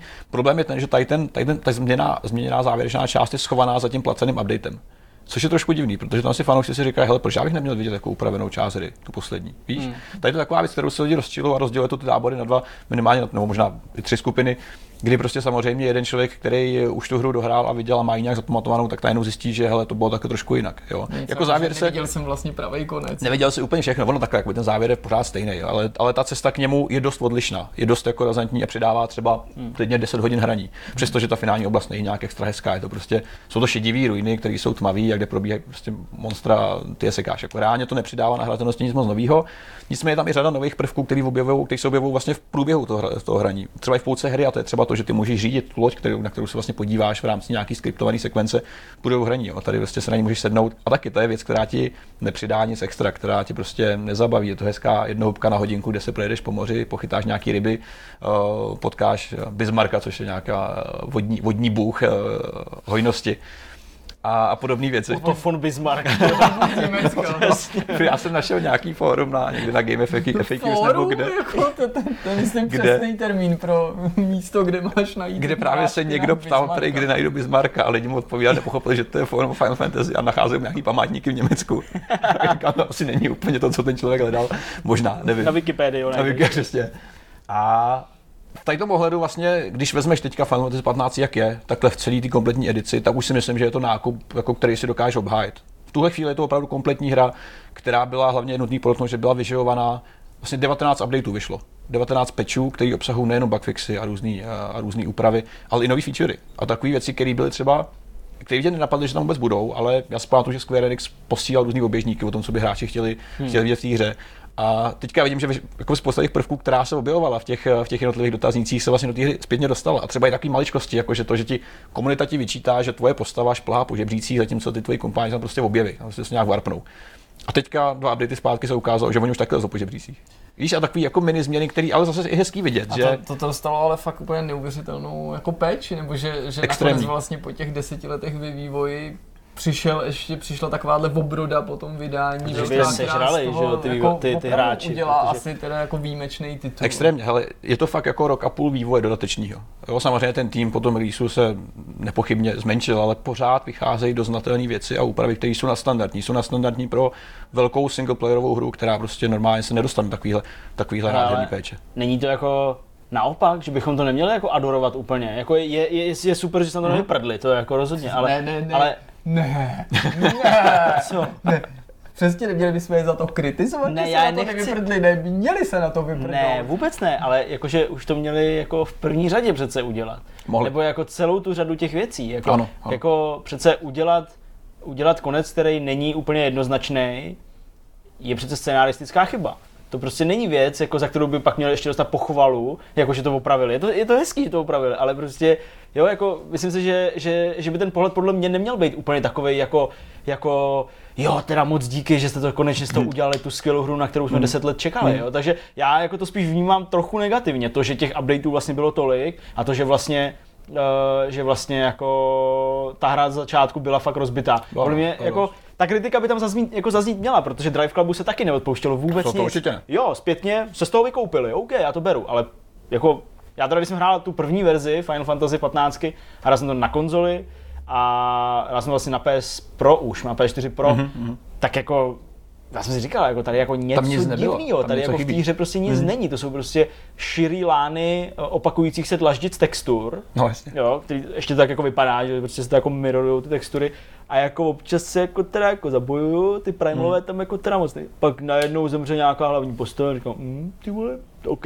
Pak, jo, nevím, takový jako, jako zvláštní. Jo. Každopádně je fajn, že to dodělali. Tady to oni vyřešili. rozhodně. Já jsem možná spíš asi zkažený i tím jako pohledem toho, že já si myslím, že hodnota hry v tuhle chvíli bude daná tím, že se o ní staráš, prostě nepochybně. No, U multiplayerových her je to, je to jasný, tam prostě musíš hru vyživovat a pokud nemáš plán na minimálně dva roky dopředu, tak ti na to lidi se prostě vykašlou jednoduše.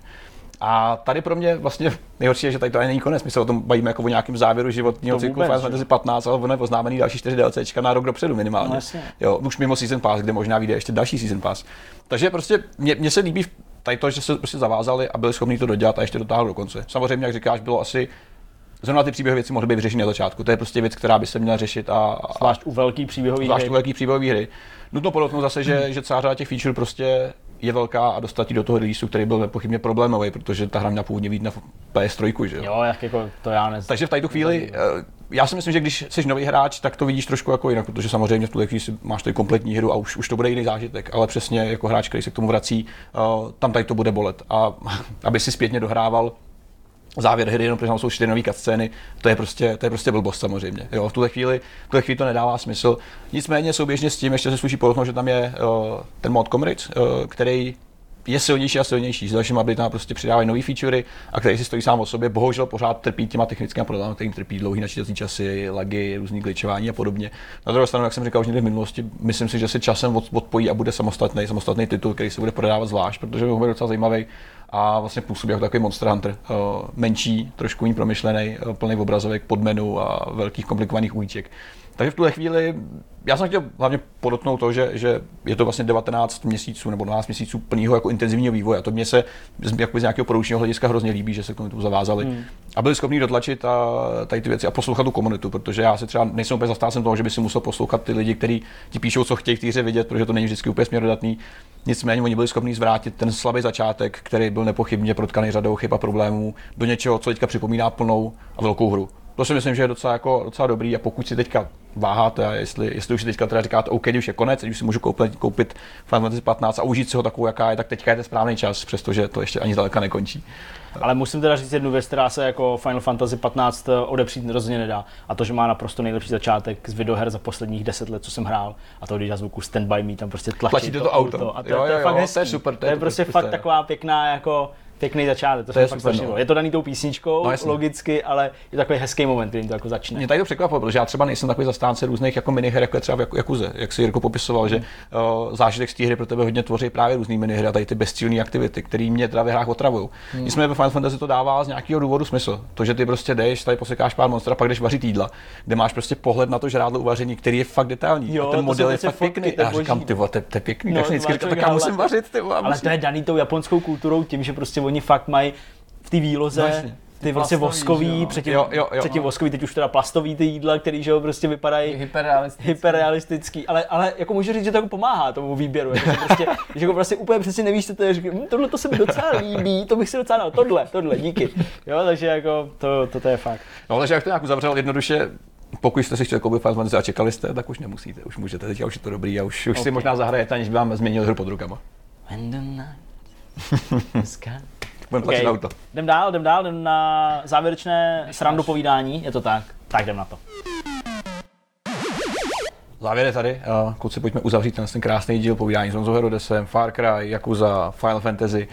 Teďka, kluci, vy jste byli v týdnu na uh, vyhlášení cen a dokonce tady máme i výsledky. Je to tak? Je to tak? Takže nám je Zdeňku řekneš. Teď. Hele, my jsme byli na vyhlášení cen hráčů, tak se jmenuje ta, Ano. ta anketa, která už x let vlastně združuje poměrně dost uh, hlasů nebo uh, hlasy uh, z poměrně velkého počtu uh, hráčský obce tady v České republice. Tuším, že letos to byly opravdu jako no, dvě desítky tisíc, 22 121 třeba u první kategorie, kterou tady máme. Eh, Přečteme si v krátkosti ty výsledky jednotlivých Mhm. kategorií a možná i utrousíme pár slov, jak to vlastně celý probíhalo. A tím bych možná začal, Jirko, klidně eh, můžeš lidem, kteří to třeba nesledovali nebo nevěděli, představit malinko, jak to tam probíhá, co to vlastně je ceny hráčů. No, eh, důležité je říct, že je to anketa, ve které o vítězích rozhodují samotní hráči. Probíhá jenom přednominace, do kterých je teda zapojená odborná veřejnost, to znamená v tomto případě herní novináři a další publicisté.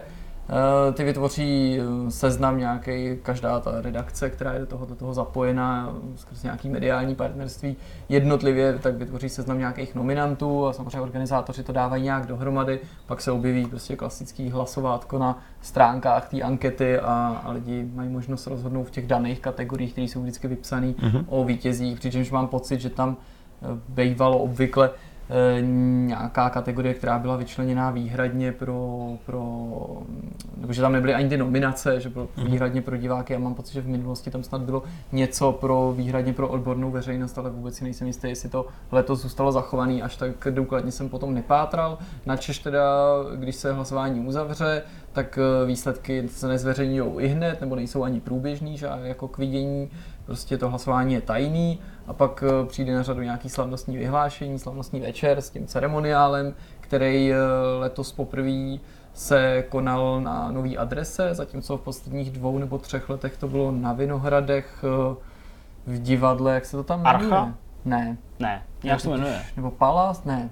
Nebo Já tě, ale já, Theatr. no, je, to... je to prostě to místo, kde, kde, kde, kde, kde vystupuje burleska pražská jo, jo, jo. pod eh, Vinohradskou tržnicí, pod Vinohradským pavilonem, tak tentokrát jsme se přesunuli do Davids a bylo to v budově ČVUT. Že? Je to tak nějaká snad katedra kybernetiky nebo něco takového, takže docela jako přínosné místo. Uh, nicméně vy, kdo jezdíte kolem, kolem, uh, kolem uh, ČVUT v Davicích, tak je to vlastně proti na zastávce Lotyšský, mm.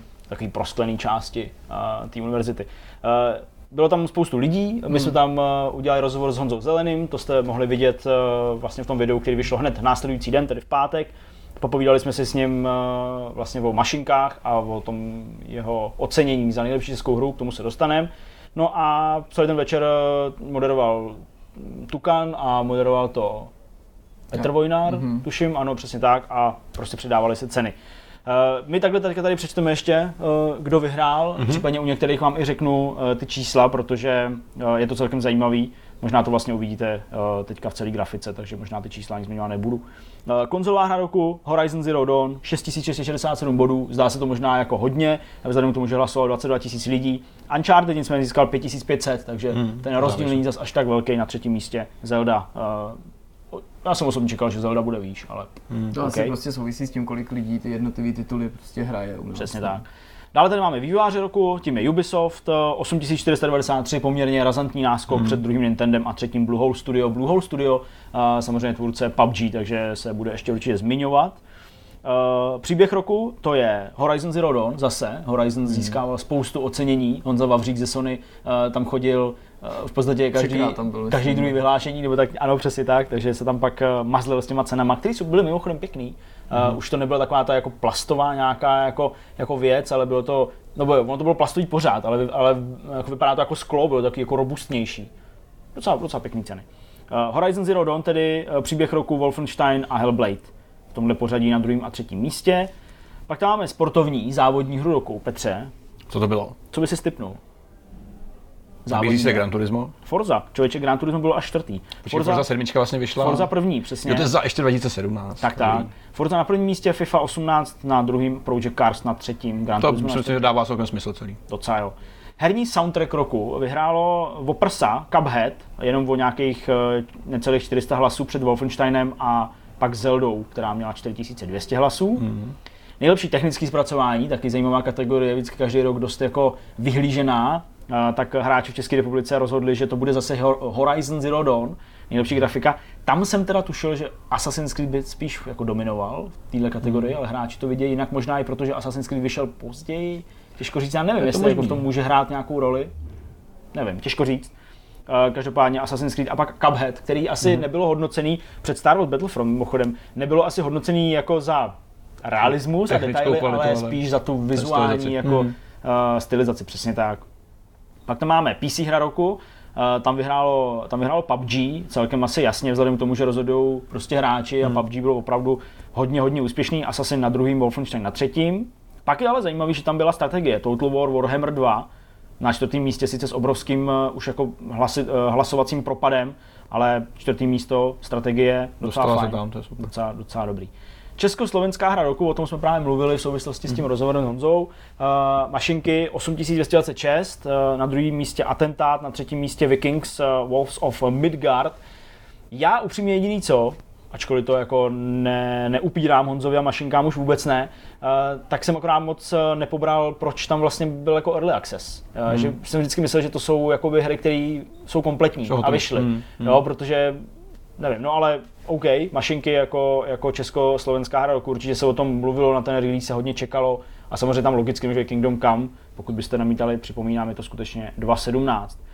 Pak tam je i mobilní hra roku, tu vyhrál South Park, The Phone Destroyer, tedy vlastně takový spin-off k tomu aktuálnímu South Parku. Se daří, jo. Super Mario Run na druhém místě, tam Jirka mm. trochu uh, kroutil hlavou nad volbou hráčů. Tak já jsem asi kroutil hlavou častěji, ale prostě ono je to nesnadný komentovat, protože tak to prostě, že jo, ta anketa je nějakým se no, nastavená, vybírají lidi a ono je vlastně na tom takový pak jakoby paradoxní, že vlastně tyhle ty výsledky, tak jako jakýkoliv ostatní jiný výsledky nejlíp ukazují, že nikdy jako nebudou s výsledkama spokojení všichni. To no, teďka, když prostě rozhodli hráči, tak ty hráči podle nichž to nedopadlo, jako na základě jejich očekávání, nebo který se s těma výsledkama nestotožňují, tak vlastně často říkají, že to nemá žádnou relevanci, protože ty lidi prostě neberou v úvahu třeba mm, různé věci, které mm-hmm. do toho vstupují. Že? Je to vidět třeba na tom vývojáři, kdy prostě Ubisoft je na jedné straně jedno z nejkritizovanějších firm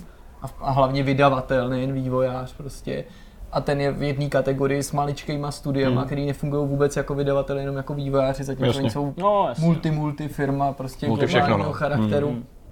Ale z druhé strany, když jsou to pak zase ty, eh, takže tímhle tím způsobem samozřejmě jakoby ceny hráčů spíš připomínají ankety, jako je třeba, nevím, TT, nebo Český Slavík, nebo Zlatý Slavík, nebo jak se to teďka jmenuje. Z druhé strany, kdyby se to snažil připodobnit, já nevím, když bych zůstal uh, u té hudby, uh, třeba k, tom, k, těm, k těm cenám Anděl, který udělují teda hudební kritici, tak pak vás, by se zase jako ozvali hráči nespokojení s tím, jak to teda ty novináři prostě pošahaný Hmm, zase tak, rozhodli. je to hrozně prostě, jako taková že jsou jakoby elitáři. jo, jako, role, no. Já vlastně si myslím, že k tomuhle prostě přistupovat potřeba jako s otevřenou jako hlavou nebo tak jako s určitým odstupem, jako s vědomím vlastního zdravého rozumu si prostě říct, OK, tohle je nějaká soutěž popularity, lidi tam často volí pro to, co znají, No jasně. Hmm. třeba to okolikrát ani nehráli, No, ale jasně, jako jasně. naskočí jim to, je to právě s- soutěž nebo, nebo anketa, ve který, když je to takhle nastavený, obvykle vyznává, vyhrává to, co je známý, Jasně. to, co je nejvíc vidět, Hmm. to, co je jako nějakým způsobem trendy v tu dobu, kdy se hlasuje, takže velmi často zaniknou třeba věci, které vyšly na začátku Hmm. roku, k čemu se třeba zase v těch odborných anketách kritici snaží víc při, přihlížet, i když se jim to taky může vymknout z rukou. Je to prostě, je to tak, je to no. co, co to je. Hmm. Já to každopádně ještě domluvím. Uh, mobilní hra tedy na třetím místě Monument Valley. Uh, pak se přesouváme na RPG roku, uh, tam ale vyhrála Zelda s obrovským náskokem, má 10 594, já si myslím, že to je zdaleka uh, nejvíc, co kdy jaká hra v jakýkoliv jiný další kategorii dostala, takže mm-hmm. Zelda jasně RPG roku, Divinity v podstatě naroveň s Nioh na třetím místě, mm-hmm. takže uh, takhle jste hlasovali. Uh, pak tam je akční hra roku, tu vyhrál Wolfenstein, pravděpodobně i za to, jak jako odvážný Wolfenstein umí být ve spoustě ohledech. Třeba když na někom hoří oblečení, tak si ten člověk prostě sundá a, a bojuje i tak. A, a to je jedno. Eh, Assassin's Creed Origins na druhém místě a Horizon zase se nám tady objevuje na místě třetím. No a poslední kategorie, tedy hra roku 2017, tak eh, to vyhrálo eh, PUBG před Horizon Zero Dawn a Wolfensteinem mm-hmm. a Zeldou a dalšími. Takže, takže tak. Takže to byly ceny hráčů, eh, který prostě proběhly ve čtvrtek. Eh, Popovídali jsme si tam, ne ve čtvrtek, ne, kecám, ve středu to bylo už. Středa to Ve bylo. středu. Popovídali jsme se tam se spoustou lidí, eh, nejenom s Honzou. Honzu samozřejmě na kameru jsme vzali i proto, že jsme prostě chtěli využít té příležitosti. Honza z Brna moc sem do Prahy nejezdí. My jsme zvali samozřejmě i do Vortexu a já pevně doufám, že se nám to třeba povede v průběhu, já nevím, následujících měsíců.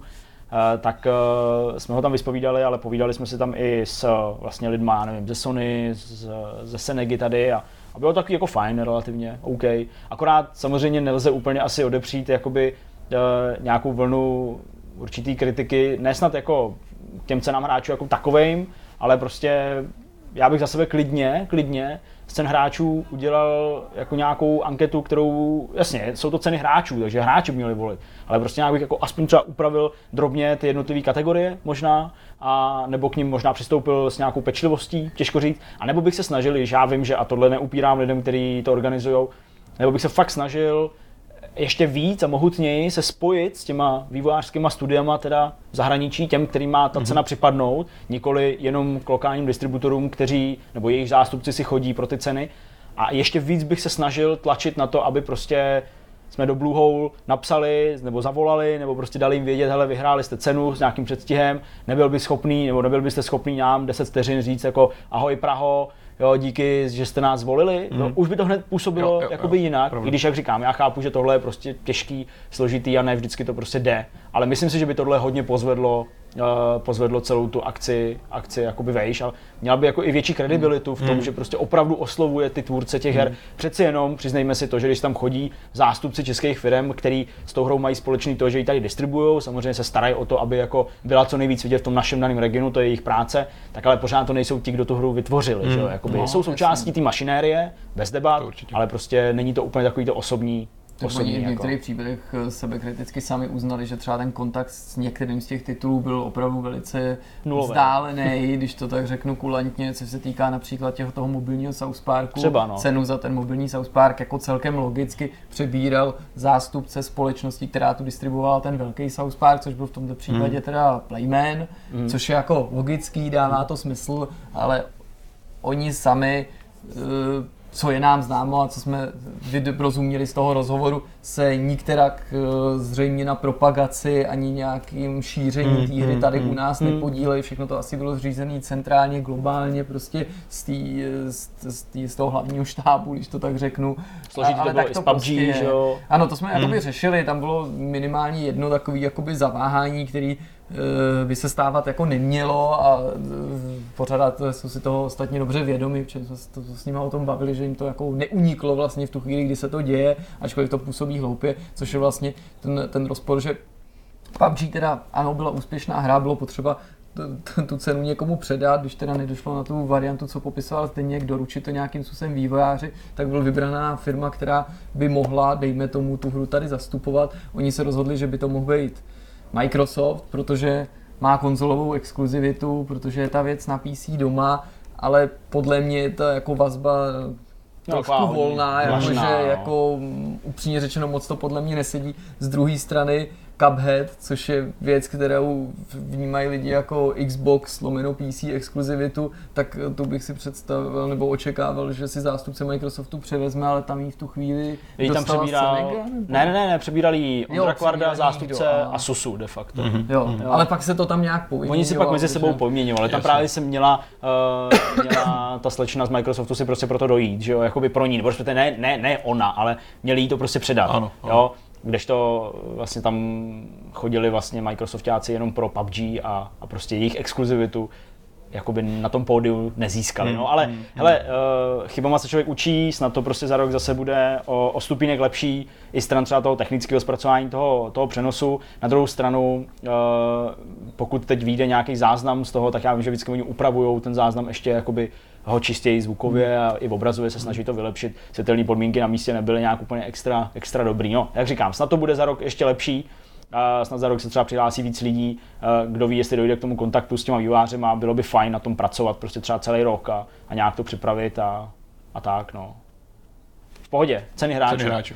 Máme za sebou ceny hráčů. Uh, co dál? Uh, co tam máme dál? Vy jste kluci viděli nějaký filmy? co Ale já jsem viděl film, ale já nejdřív chci slyšet, eh, já nejdřív chci slyšet jako Jirku, protože eh, tady padlo něco jako sci-fi, Netflix, příliš chytré, že to nesmí do kina. Já jsem viděl Anihilaci, to Aha. jsem aspoň takhle nějak využil svoji nemoc a svoji indispozici, že jsem se mohl podívat na eh, v originálu Annihilation, no, nový science fiction, ve kterém hlavní roli hraje Natalie Portmanová. Mhm. Mm-hmm. A neřekl bych, že je jediná, která v tom filmu dobře hraje. Je to teprve snad druhý film, který má na svědomí režisér, jehož příjmení je, myslím, Garland a pří, křesní jméno, kdybych jako si měl typnout, jak bych řekl Alex, ale možná plácám v oboje. Každopádně je to ten člověk, co natočil tu Ex Machinu, Mhm. což bylo poměrně ceněný. Já to zkusím jenom v rychlosti najít, aby to nebylo úplně uh, úplně z cesty, což... Hele, je to Alex Garland, no, tak jo. Však jsem to teď Skvělou paměť. ale to je film, který eh, nevzniknul pro Netflix, ani Mhm. ho Netflix nenatočil. Mhm. Eh, Je to normálně, mám pocit, Paramount v kombinaci se Skydance a tak dále, taková jako klasická jako produkční jako eh, multizáležitost. Ale ten film údajně při těch testovacích projekcích vyhodnotili zástupci studia jako příliš intelektuálně náročný, příliš chytrej a eh, jednoduše si řekli, že ho diváci nepochopí. Že je to prostě na ně moc, že tohle jako je příliš, aby to jako jejich chápání pojalo a že to vůbec nemůže uspět v kině. Stoupá moje Takže nadšení. uh, mě Netflix se toho jako proaktivně ujal a vybojoval teda práva a ten film uvádí podstatě téměř v celosvětové exkluzivitě online. Mám pocit, že tam budou nějaký výjimky, ale například, například u nás, což mi přijde relevantní, to do kin prostě vůbec nejde. Hmm, jo, jasně, no. bylo, byla naplánovaná česká kinopremiéra, ale Paramount tomu filmu prostě nevěřil a, a zrušil jí, mezi tím se toho Netflix ujal a teď už zřejmě ani není jako možná, protože by to nějak kanibalizovalo Hmm. hmm. tu, tu smlouvu, co Netflix má a ty, ty, ty, ty jeho že zájmy. V každém případě, jestli se o tomhle filmu říká, že je jako příliš chytrý pro diváky, No. no. tak to myslím jako, eh, samozřejmě pro mě to byla informace se o ten film zajímat. No, No, Nebál jasně. jsem se o tom, eh, že to bude prostě nějaký jako o, filozofický drama, který jako neuchopíš. A taky si myslím, že to je, je to, myslím si, že to je úplně normální, dobrý, přemýšlivý sci-fi film, který by ještě v devadesátkách kdy běžně do kin chodili filmy jako třeba Koule No. a nikdo od nich netvrdil, že to je nějaká úplně na bednu, jako vysoká, prostě jako intelektuálská záležitost. Mohl normálně jít a lidi by ho vstřebávali, akorát dneska, kdy mají všichni prostě místo jako mozku Rubikosku, už prostě a nejsou nikdo se schopen soustředit na prostě dialog nebo monolog delší než 10 sekund, je to zřejmě jako nedistribuovatelný, což je teda jako úděsný, protože ten film je fakt dobrý. Hmm. Fakt dobrý. Mhm. Eh, jako brzdil bych nadšení v tom smyslu, jako že neříkám, že to je instantní klasika, ale z těch nedávných sci-fi filmů, o nich se tady často bavíme, jako je samozřejmě Interstellar, jako šílený prostě Martian, trochu lepší gravitace, a nebo Počkej, Arrival, počkej, který počkej, se... počkej, počkej, počkej, tady musím zastavit, jako. No jo, gravitace není sci-fi. Ne, ne, ne, ne, Martian se ti nelíbil. No Martian se mi teda fakt nelíbil, Proč ne? protože je to blbost. To je taková pěkná komedie. Hele, Martin se mi prostě nelíbil, já, já jako se asi nechci vracet teďka k Martianovi. No to já právě se chci vracet k Martianovi, proč se ti nelíbil Martian? No prostě se mi to nelíbilo, tak já už jsem to asi jakoby xkrát říkal někde, já jsem fakt nechci jako teďka bavit o Martianu. Já jo, mě to zajímá. Hele, prostě se mi to nelíbilo, prostě mi to nepřišlo jako něco, něco super. Prostě. Mně to přišlo na úrovni prostě jako, já nevím, to, ty řeknu Armageddon, tak ty už vidíš Aerosmith zase, zase ve vrtuli, ale, ale, ale jako prostě, ale jako to, jako, mně to přišlo jako prostě super, jako úplně takový, takový to jako odlehčená komedie, nic realistického, nic, co by Já se jako... myslím, že to lidi jako odlišnou komedii nebrali, protože co já jsem o tom slyšel, tak z toho lidi úplně učurávali a prostě říkali, že to je jako Citizen Kane meets prostě Jo, 2001 takhle. vesmírná Odyssey. Jo, takhle, jako no, tak to mě nic. mý okolí říkalo, že to je to. Já, Já jsem- to beru jako komedii, já protože ta knížka celá je úplně vtipná, je to prostě komedie a ta, a ta já, adaptace já to, je... já jedna jsem to jako komedii nebral, nebo asi moje chyba, ale bral jsem to z, z toho titulu, že to byl podle mě další film, který byl jako kalkulovaný. Pro mě to jako takový nějaký sám doma prostě ve vesmíru, to je ve úplně vesmíru, boží no, úplně přesně. jako. Okay. A právě to, že si to, nebo mně teda přijde, že, jako, že dobře, ať z toho lidi udělali nějaký takovýhle jako prostě uh, jako fakt hovno, když to řeknu, jako že prostě opravdu jako začali mluvit o tom, jak je to skvělý přelomový film, ale jako mně naopak přijde, že ten film sám o sobě se vůbec vážně právě jako nebere. A, a možná to se mi na tom líbilo. Právě v porovnání s Interstellar, právě v porovnání s uh, příchozí, jo, a tak, Rival, to to jmenuje mm. anglicky, a tak dále, takže prostě to se mi líbilo na tom, že to jako takový, jako není to vážný, ale, Chápu. ale OK, dobře, no tak fajn. Uh, nicméně teda Anihilace, uh, a když jsem tady zmínil tyhle ty věci jako příchozí, jako Interstellar, teda, tak, takže to je jako ještě jako mohutnější, nebo jak? No mě z těchto těch filmů, co jsme se teda o nich bavili, přišel nejstravitelnější Arrival, nebo nejblíž tomu, jak já si sci-fi představuju. No prostě jo. Ne, A Arrival byl tohle super, no. je lepší než Arrival. A to Tak bych řekl jako, že výrazně lepší. tak to je fajn. Když by se podíval na ČSFD, tak by si zjistil, že to možná nemá ani 70% momentálně ta anihilace. Já si myslím, že to je největší důkaz toho, že, Že to prostě, lidi když se tam jako nekosí emzáci, tak už se to lidem jako nelíbí. Ale ne nepochopí, protože já si Já vlastně myslím, že tam jako nic obtížného není, ale No, lidi jasně. prostě serou filmy, to ani jinak nejde říct, kde se prostě jako nedějou non-stop věci. Hmm. Jo, tady se prostě tu a tam jenom jde, nebo se kecá, Hmm. nebo se něco řeší, nebo to má více značný konec. Já si ani nemyslím, že je Bůh jak mnohoznačný, ale že není úplně exaktně řečeno, co se přesně stalo, Přesně. že to nezačíná a nekončí. On teda je to mimochodem na základě knižní trilogie a tohle má pokračovat první díl, takže Ok, okay, aby to bylo. Ale já si myslím, že lidi prostě rozčilují tyhle filmy, hmm. že rozčiluje, pokud jim tam ta postava neříká nejlíp ideálně do obrazu s tím scizujícím efektem, teď se děje tohle a tohle a my to vyřešíme tím, že vezmeme M16 a nakouříme jim to prostě do hlavy. Hmm. Podle mě je to bezva. Jako nemyslím si, že se to stane úplným kultem, No, jo. jasný. Nemyslím si prostě, že se za to za 20 let bude třeba skloňovat po boku já nevím, 2001 vesmírný Odyssey nebo prostě Blade Runneru, ale je to prostě chytrý poměrně, dá se u toho jako přemýšlet, je to napínavý, vlastně nevíš, jak to skončí, je to zajímavý, je to dobře obsazený a na rozdíl od spousty takovýchhle filmů, které jsou jako podobný, ale vzniknou někde z nějakého Bčkového podhoubí nebo skoro televizní produkce, tak tohle, protože to tomu Paramountu jak si někde na cestě jako uniklo, že se jim pod rukama rodí tohle, má to jako tříáčkovej, tříáčkovou podobu, tu produkci, jo, ten- ta- ta technická stránka. Ne, že by pro film tohohle druhu zrovna teda triky byly jako rozhodující, ačkoliv jsou tam jako trikové sekvence a tak, tak je fajn vidět takovýhle film a zjistit, že to není jako kanadský televizní drama, mm-hmm. což to nejčastěji mm-hmm. zbývá, když já takhle na, na něco na, v posledních letech narazím, že mě to jako příjemně překvapí. Mm. A navíc je to teda uh, hodně slušně obsazený, takže já bych to teda bez nějakých jako větších okolků fakt Ok. okay. lidem doporučoval, aby se na to podívali, protože si myslím, že to je Okay. povedený film. Já jsem byl na Tomb Raideru, a rozhodně nebudu už eh, to nějak extra, extra protahovat a natahovat, protože hádám, že pokud eh, vás eh, zajímají filmové adaptace her, tak eh, jste o tom asi už někde četli, nebo možná jste ji sami viděli. Sám za sebe řeknu, že Je to jedna asi z nejlepších adaptací videohry, jakou jsem kdy viděl. Jsou tam eh, opravdu jako pěkný, pěkný efekty, pěkný momenty, které opravdu doslova třeba kopírují fakty, uh, cutscény z toho uh, vlastně rebootu, z prvního dílu rebootu téhle značky od Crystal Dynamics, tedy tu hru z roku 2013. 13, to už je strašný. Maria. A v zásadě jako je to fajn v tomhle ohledu. Na druhou stranu jako, jako celek ten film v mých očích nefunguje proto, protože se snažili sfilmovat něco, co reálně vypráví příběh na 10-12 hodinách v takový tý standardní kino eh, DLC 95 hmm. minut, 100 minut, víc asi to myslím nemá. Ale eh, třeba jen ten začátek prostě vyplejtovali 20 minut na jako představení Larry, co by takový jako revoltující teenagerky, která se nechce smířit se smrtí svého otce, proto nepodepíše papíry o tom, že je mrtvý, proto se na ní nepřepíše celý jeho dědictví. Uh, takže ona žije v chudobě, ale vlastně zároveň jako uh, se i fyzicky jako staví prostě v té revoltě proti všemu a všem mm-hmm. a, a tak dál. A je to takový, jako to sledujeme teenagerskou komedii právě, mm-hmm. nebo co to přesně má být, jako nevím, Gossip Girl. Takže to takový jako divný, pak to má jako takový hrozně rychlej prostředek, kdy teda jako se, se, se stane, že se jako vyplaví na ten ostrov, vyplujou na ten ostrov, pardon, ale oni se ve výsledku vyplaví, protože ta loď samozřejmě ztroskotá, pokud jste hráli tu hru. Pak nějaká trochu akce na, tý, na, tý, na tom ostrově.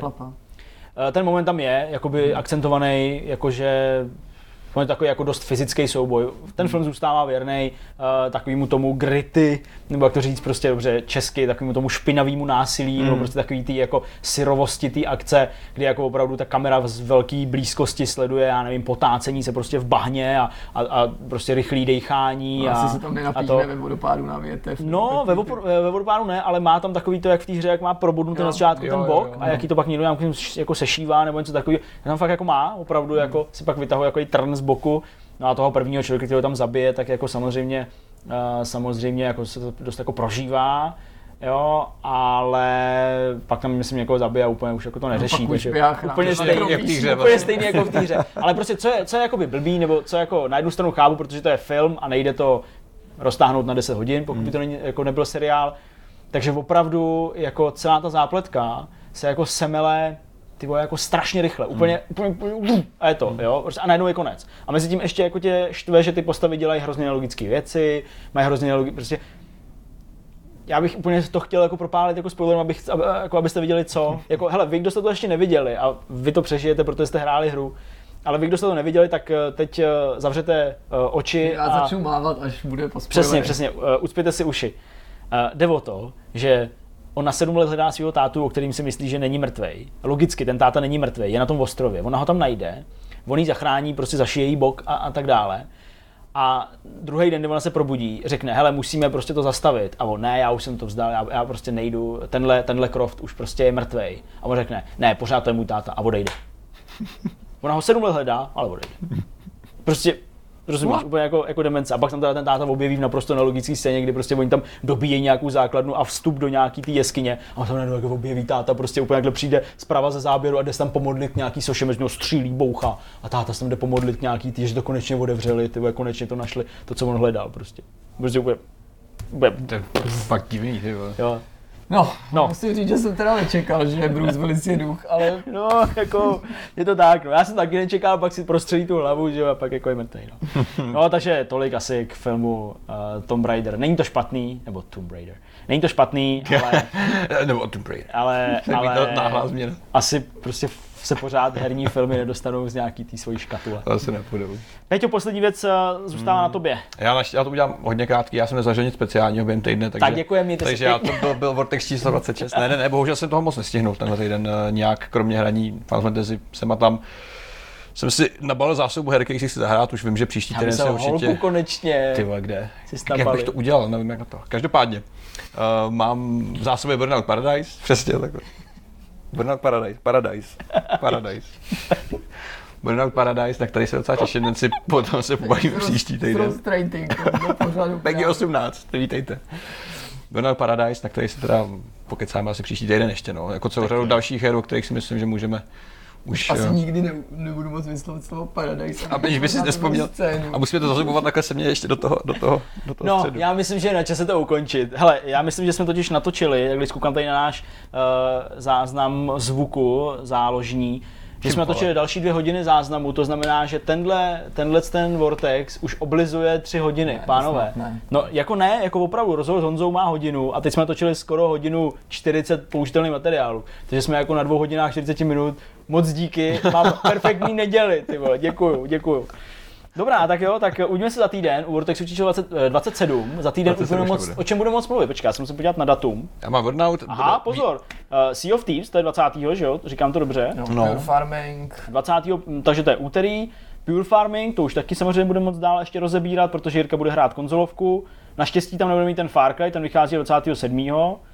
A nebo do té doby o něm stejně nebudeme moc mluvit. Možná si vyzkoušíme remaster Assassin's Creed Rogue. No.